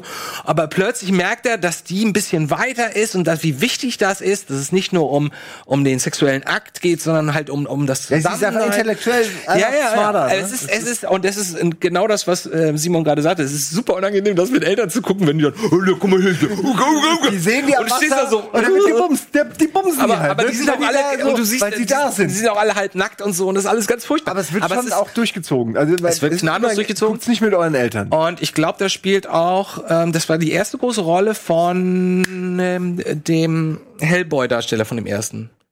Ron Perlman, der ist einer von, ich glaube, das ist der Hauptdarsteller. Der hat aber auch Ron Perlman, genau. Der passt da aber auch gut hin jetzt, wenn ich da nicht mehr nachdenke. Ja. Also, falls jemand diesen Film nicht kennt, das ist wirklich ganz besonders. Es gibt wenig Filme wie den, mir würde gerade keiner einfallen, der mal so eine Geschichte erzählt, wo einfach kein Wort gewechselt wird. Ich glaube, der wird auch nicht übersetzt, ne? Gar nicht. Ich glaube, das ist ein französischer Film und ich glaube, die reden ja aber nur gelaut. Genau, da gibt's dann nur ein paar. Gibt's da Untertitel? Ich glaube nicht. Nein, verstehst du alles aus dem Zwischenspiel. Also es ist ein wirklich spezieller Film und ich habe den jetzt einige Zeit nicht mehr gesehen, aber ich will mir den nochmal wieder ansehen. Ich will den jetzt auch mal wieder sehen, weil für mich ist das auch eine Kindheitserinnerung. Meine Mutter hat den geliebt. Und diese Idee, dass sie da mit diesem komischen, das sieht ja aus wie so eine Glocke, ne? Und da drin ist ein kleines Feuer und das ist das Wichtigste, was sie haben, damit sie halt, wenn sie am Ende des Tages mit der Wanderung fertig sind, dass sie dann auch ein kleines Feuer machen können. Ansonsten erfrieren die halt alle. Hm. Guter Tipp. Am Anfang war das Feuer. Wir machen ganz kurz Werbung und dann ist Simon noch dran mit einem Geheimtipp. Was das sein könnte, niemand weiß es.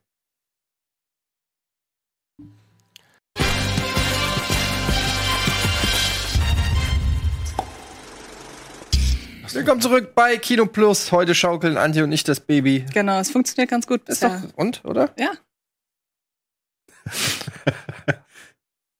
Was gibt's da zu lachen? Weil nur einer von euch explodiert ist. Ja, offensichtlich ist das Team noch Exploding Fist Bump. Nicht für jeden. Gut, jedenfalls ist es so, dass wir gerade Insider-Tipps machen. 3 spannende Insider-Tipps haben wir schon gehört. Kommen wir nun zu Nummer 4. Simon. Okay, ich nehme was garantiert für euch total kalter Kaffee und alter, ausgelutschter Kram ist. Auch raus. Aber ich hatte mehrere zur Auswahl, aber ich finde, das ist der mir wirklich am meisten am Herzen liegt, wo ich sage, okay, kennt vielleicht nicht jeder. Es geht natürlich um Garden State, ein Regiedebüt, glaube ich sogar damals, von Zach Braff, mit dem meiner Ansicht nach immer noch einem der besten Soundtracks, die man sich nur anhören kann. Ich habe das Gefühl, das ist so sein Tarantino-Moment gewesen. Da hat er wirklich einfach einen Soundtrack geschaffen, der zeitlos ist, der unfassbar toll ist. Und ja, manche Filme leben auch durch den Soundtrack. Und es ist keine Coming-of-Age-Geschichte, ich habe mir das gerade eben ausgedacht, sondern es ist eher eine Coming-of-Drugs-Geschichte, weil der Hauptcharakter, Zach Braffs Hauptcharakter, kommt zurück, weil die Mutter gestorben ist, in sein Heimatdorf, nachdem er eine mittlere Karriere, sage ich mal, in Hollywood gemacht hat. Also es ist so ein bisschen zu der Zeit entstanden, wo er auch eben in Scrubs eine Rolle hatte. Also es ist so ein bisschen, könnte man sagen, als wenn Zach Braff nach Hause gekommen wäre. Und das Problem ist, er ist aufgrund eines Unfalls in seiner Kindheit, der ihn natürlich beschäftigt, auch noch in dieser Zeit, ist er schon sehr lange auf Psychopharmaka und ist eben sehr dumped down oder numbed. Also sehr, ich weiß jetzt nicht die deutschen Begrifflichkeiten. Aber er trifft eben, er ist die ganze Zeit so wie hier jetzt auch, so ein bisschen wie Takeshi Kitano, sehr emotional, sehr emotionslos und reaktionslos und reaktionsarm. Er kommt in diese Welt zurück, wo sich ganz viele neue Dinge entwickelt haben. Seine Frau hängt mit so einem Typen zusammen. Übrigens Sheldon Cooper, der als Ritter arbeitet bei diesem mittelalterlichen Diner oder so, wo man dann essen kann und so. Also dann trifft er natürlich hier, ich habe ihren Namen jetzt nicht. Natalie Portman. Hallo. Bekannt aus Star Wars. Ja, Natalie Portman. Das wovon also, sich ihr Leben lang es entwickelt sich eine sehr schöne Romanze. Welt, was ich toll finde an dem Film ist, er hat auch so ein bisschen, er ist immer an der Grenze zum Mysteriösen, aber er überschreitet nie die sie diese Grenze nie. Es wird nie irgendwas Unerklärliches. Sie stehen teilweise, jetzt im Trailer siehst du manchmal Szenen, wo ich frage, wie kommen sie dazu? Es ergibt immer irgendwie Sinn. Es ist so ein bisschen eine Mischung aus Roadtrip durch diese ländliche, durch dieses Dorf, durch diese Erinnerungen. Und eben die Leute, die teilweise andere Entwicklungen durchgemacht haben als er, natürlich. Und es ist, wie gesagt, Coming of Age, aber es geht auch darum, und das ist der wichtige Knackpunkt, dass er in der Mitte anfängt zu entscheiden, fuck it, ich brauche diese Drogen nicht mehr oder ich nehme sie einfach mal nicht und aufhört, sie zu nehmen. Und, nicht ungefährlich. Und dann so ein bisschen nicht ungefährlich. Und exakt darum geht's auch. Sein Vater ist auch gleichzeitig sein Arzt. Und er hat es ihm auch verschrieben. Oh. Da ist auch offensichtlich die verstehen sich nicht gut. Die Mutter ist, wie gesagt, tot. Das wird auch alles noch, das hat alles einen Zusammenhang, den ich jetzt nicht spoilern will. Der Film ist mehr eine Stimmung als wirklich ein Konzeptfilm, der irgendwie einen Anfang und ein Ende hat. Bis zum Ende ist alles immer in so einer Schwebe. Und es ist ich finde, es ist das Gefühl, was du hast, wenn du eben so zwischen 25 und 30 bist, schon ein bisschen was erlebt hast, aber eben immer irgendwie auch Angst hast vor dieser Welt und nicht weißt, wo geht's hin? Was mache ich so mit der Welt? Ein bisschen melancholisch und ein bisschen das Gefühl hast, so der Orientierungslosigkeit und nie so richtig das Gefühl hast, irgendwo reingepasst. Immer so dich gefühlt hast, als ob du der Letzte bist, der irgendwie weiß, wo es lang gehen soll und so. Alle haben den Plan und du nicht, ja. Also es ist auch, der hat eigentlich am Ende, ist er schon eher uplifting, soll er zumindest sein, aber ich finde, er ist schon auch ein bisschen eine Tour de Force, nicht im Sinne von, dass er ganz schlimm ist oder so, aber weil er so eine melancholische Grundstimmung hat, die einen auch so ein bisschen Donnie Darko-mäßig auch, so, wo du so denkst, so, ja, also der hat so eine gewisse Schwere, wobei durch Natalie Portmans Figur natürlich die Leichtigkeit in den Film kommt und die macht das auch wirklich fantastisch, also zum Verlieben wirklich. Ja, da ist sie unfassbar süß, also wirklich eine der, also saugut. Aber ich habe mich zum Beispiel, ich habe den Film ja auch geguckt, als ich genau in dem Alter war und dann halt, also mein Gedanke war, ja, ich kann total connecten mit der Gefühlswelt von Zach Braff, aber fucking nochmal, wo ist hier Natalie Portman um die Ecke, so, weißt du, ich hab keinen Natalie, das ist halt so ein bisschen, dass ich bin nach Hause gekommen und da war nicht eine tanzende und singende Natalie Portman, ich weiß, das ist vielleicht auch nicht die Message unbedingt, die der Film einem geben soll, sondern eher so, wenn du das Leben umarmst, dann passieren auch irgendwann gute Dinge oder so, keine Ahnung, aber das hat mir immer so ein bisschen gefehlt. So. Ja, vor allem, sie ist ja auch ein bisschen damaged goods, das muss man sagen. Also, sie sind beide eben, sie haben beide so in Probleme, ne? Er mit seiner Psyche, sag ich mal, und sie hat auch Probleme, auf die man im Film dann später zu sprechen kommt. Also, ich finde, der Film ist, wie gesagt, sehr lebensbejahend. Ich mag eben diese depressiven Filme nicht, die ein schlimmes Ende haben oder wo ein offenes, schlimmes Ende ist oder so. Hier ist es ein relativ ein offenes, versöhnliches Ende, so viel kann ich schon sagen. Und es ist wirklich was man gucken kann, wenn man einfach eine gewisse melancholische Stimmung einmal haben will. Und ich garantiere euch, Hand aufs Herz, ihr holt euch danach den Soundtrack. Definitiv. Ich habe noch niemanden erlebt, dem ich den Film gegeben habe, der danach nicht diesen Soundtrack gehört hat. Kein Scheiß. Kann ich euch sehr empfehlen. Ich habe eine Frage dazu. Ich habe den nämlich immer noch nicht gesehen. Und ich habe ihn deswegen nicht gesehen, weil ich glaube, der war 97, 98 kam der, glaube ich, raus. Ist oder? Vor 2000. Nee, doch. Hochzeit. Ich glaube schon. Aber das war ja 2002 oder so. Und damals wurde der immer so gehandelt als der total 2004. 2004, okay, das hätte ich nicht gedacht. Ich hätte jetzt auch gedacht. Damals wurde er immer so gehandelt als der ganz tolle Indie-Film, den man gesehen haben muss. Und so typisch, wie ich nun mal bin, habe ich das dementsprechend natürlich vor mir hergeschoben, weil ich mir nicht sagen lassen will, dass was gut ist, bis ich dann einsehe, dass es gut ist. So, in diesem Fall habe ich aber immer gelesen, also die Reaktionen haben sich im Laufe der Jahre in so zwei extreme Lager gespalten. Entweder Leute, die ihn total lieben und genauso verteidigen wie ihr gerade, aber ich lese trotzdem genauso oft, oh, das ist der prätentiöseste Scheißfilm aller Zeiten. Ja, er ist ein bisschen prätentiös. Aber, ist das so? Es ist das Regiedebüt von in dem Fall Zach Braff, der es auch geschrieben hat. Natürlich hängt ihm da viel dran. Natürlich wollte er damit auch beeindrucken. Natürlich, aber bei Scrubs, du willst dann irgendwie die nächste Stufe erreichen. Klar.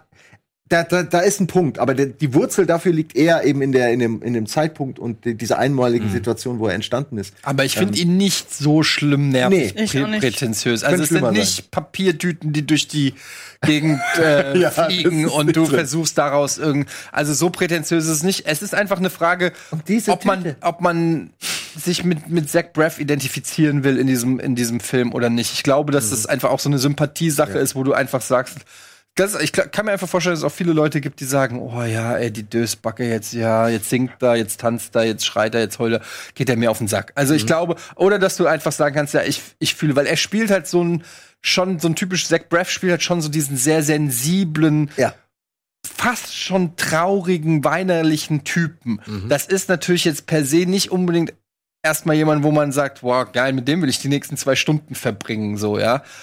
Aber, also, ich finde, den kann man schon machen. Ich finde, der ist jetzt nicht übermäßig prätentiös.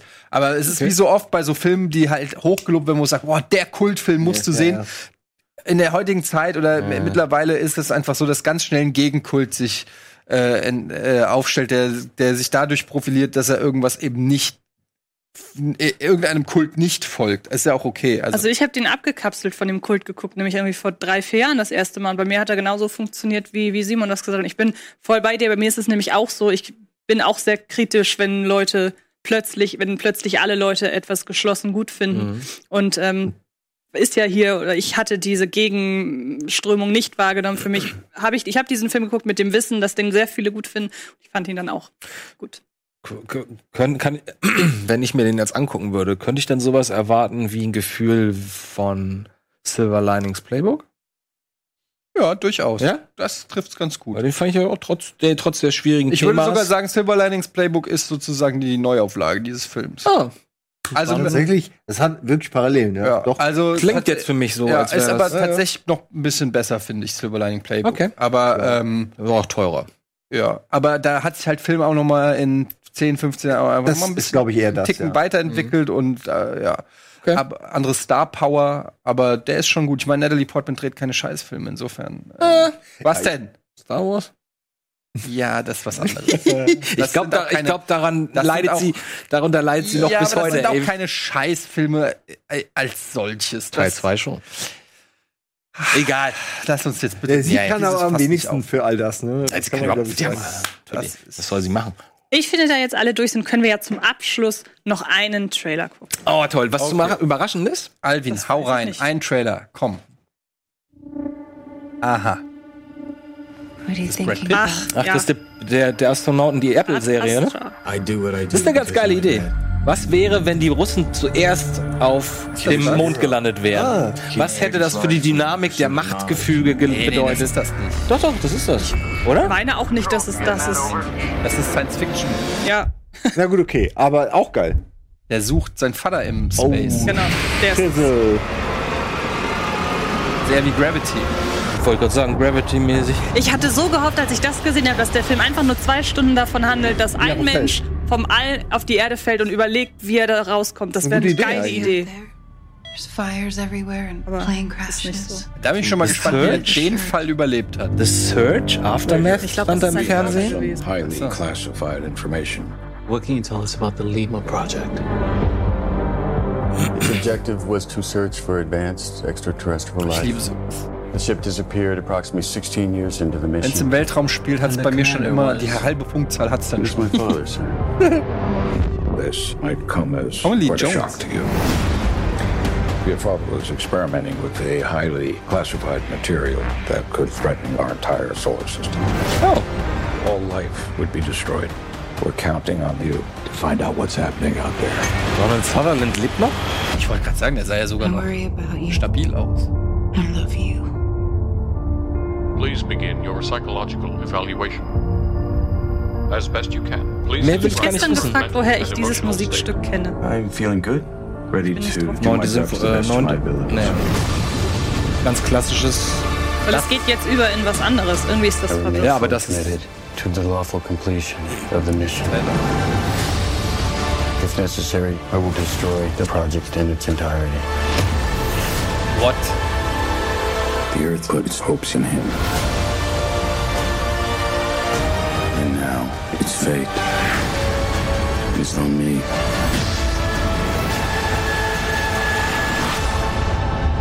We have a job to do. Are you ready? I'm ready.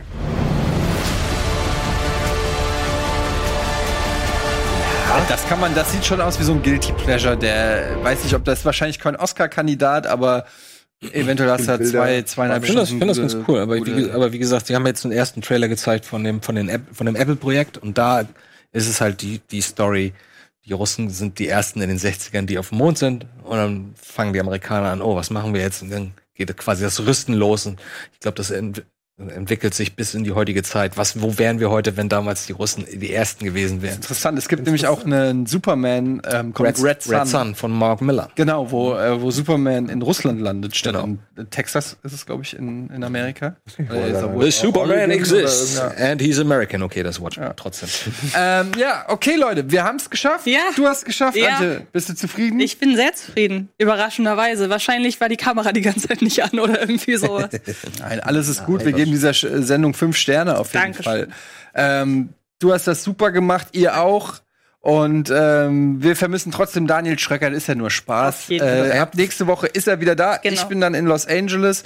Ich habe mich persönlich selber bei ein paar Hollywood-Stars ins Gespräch gebracht, kann ich an der Stelle sagen. Ich habe ein paar angeschrieben und gesagt, ich bin in L.A., ich mache das seit 8 Jahren. Bei Menderes, oder wie der heißt, hat es ja auch geklappt.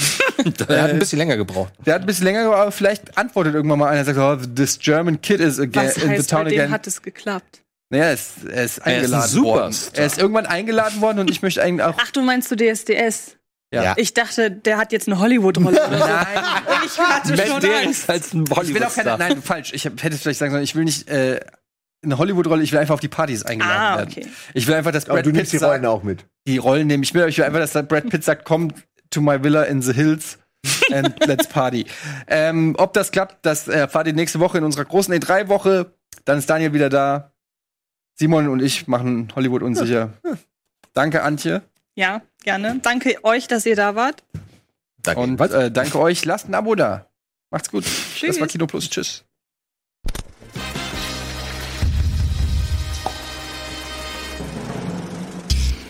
Diese Sendung kannst du als Video schauen und als Podcast hören. Mehr Infos unter rbtv.to/kinoplus.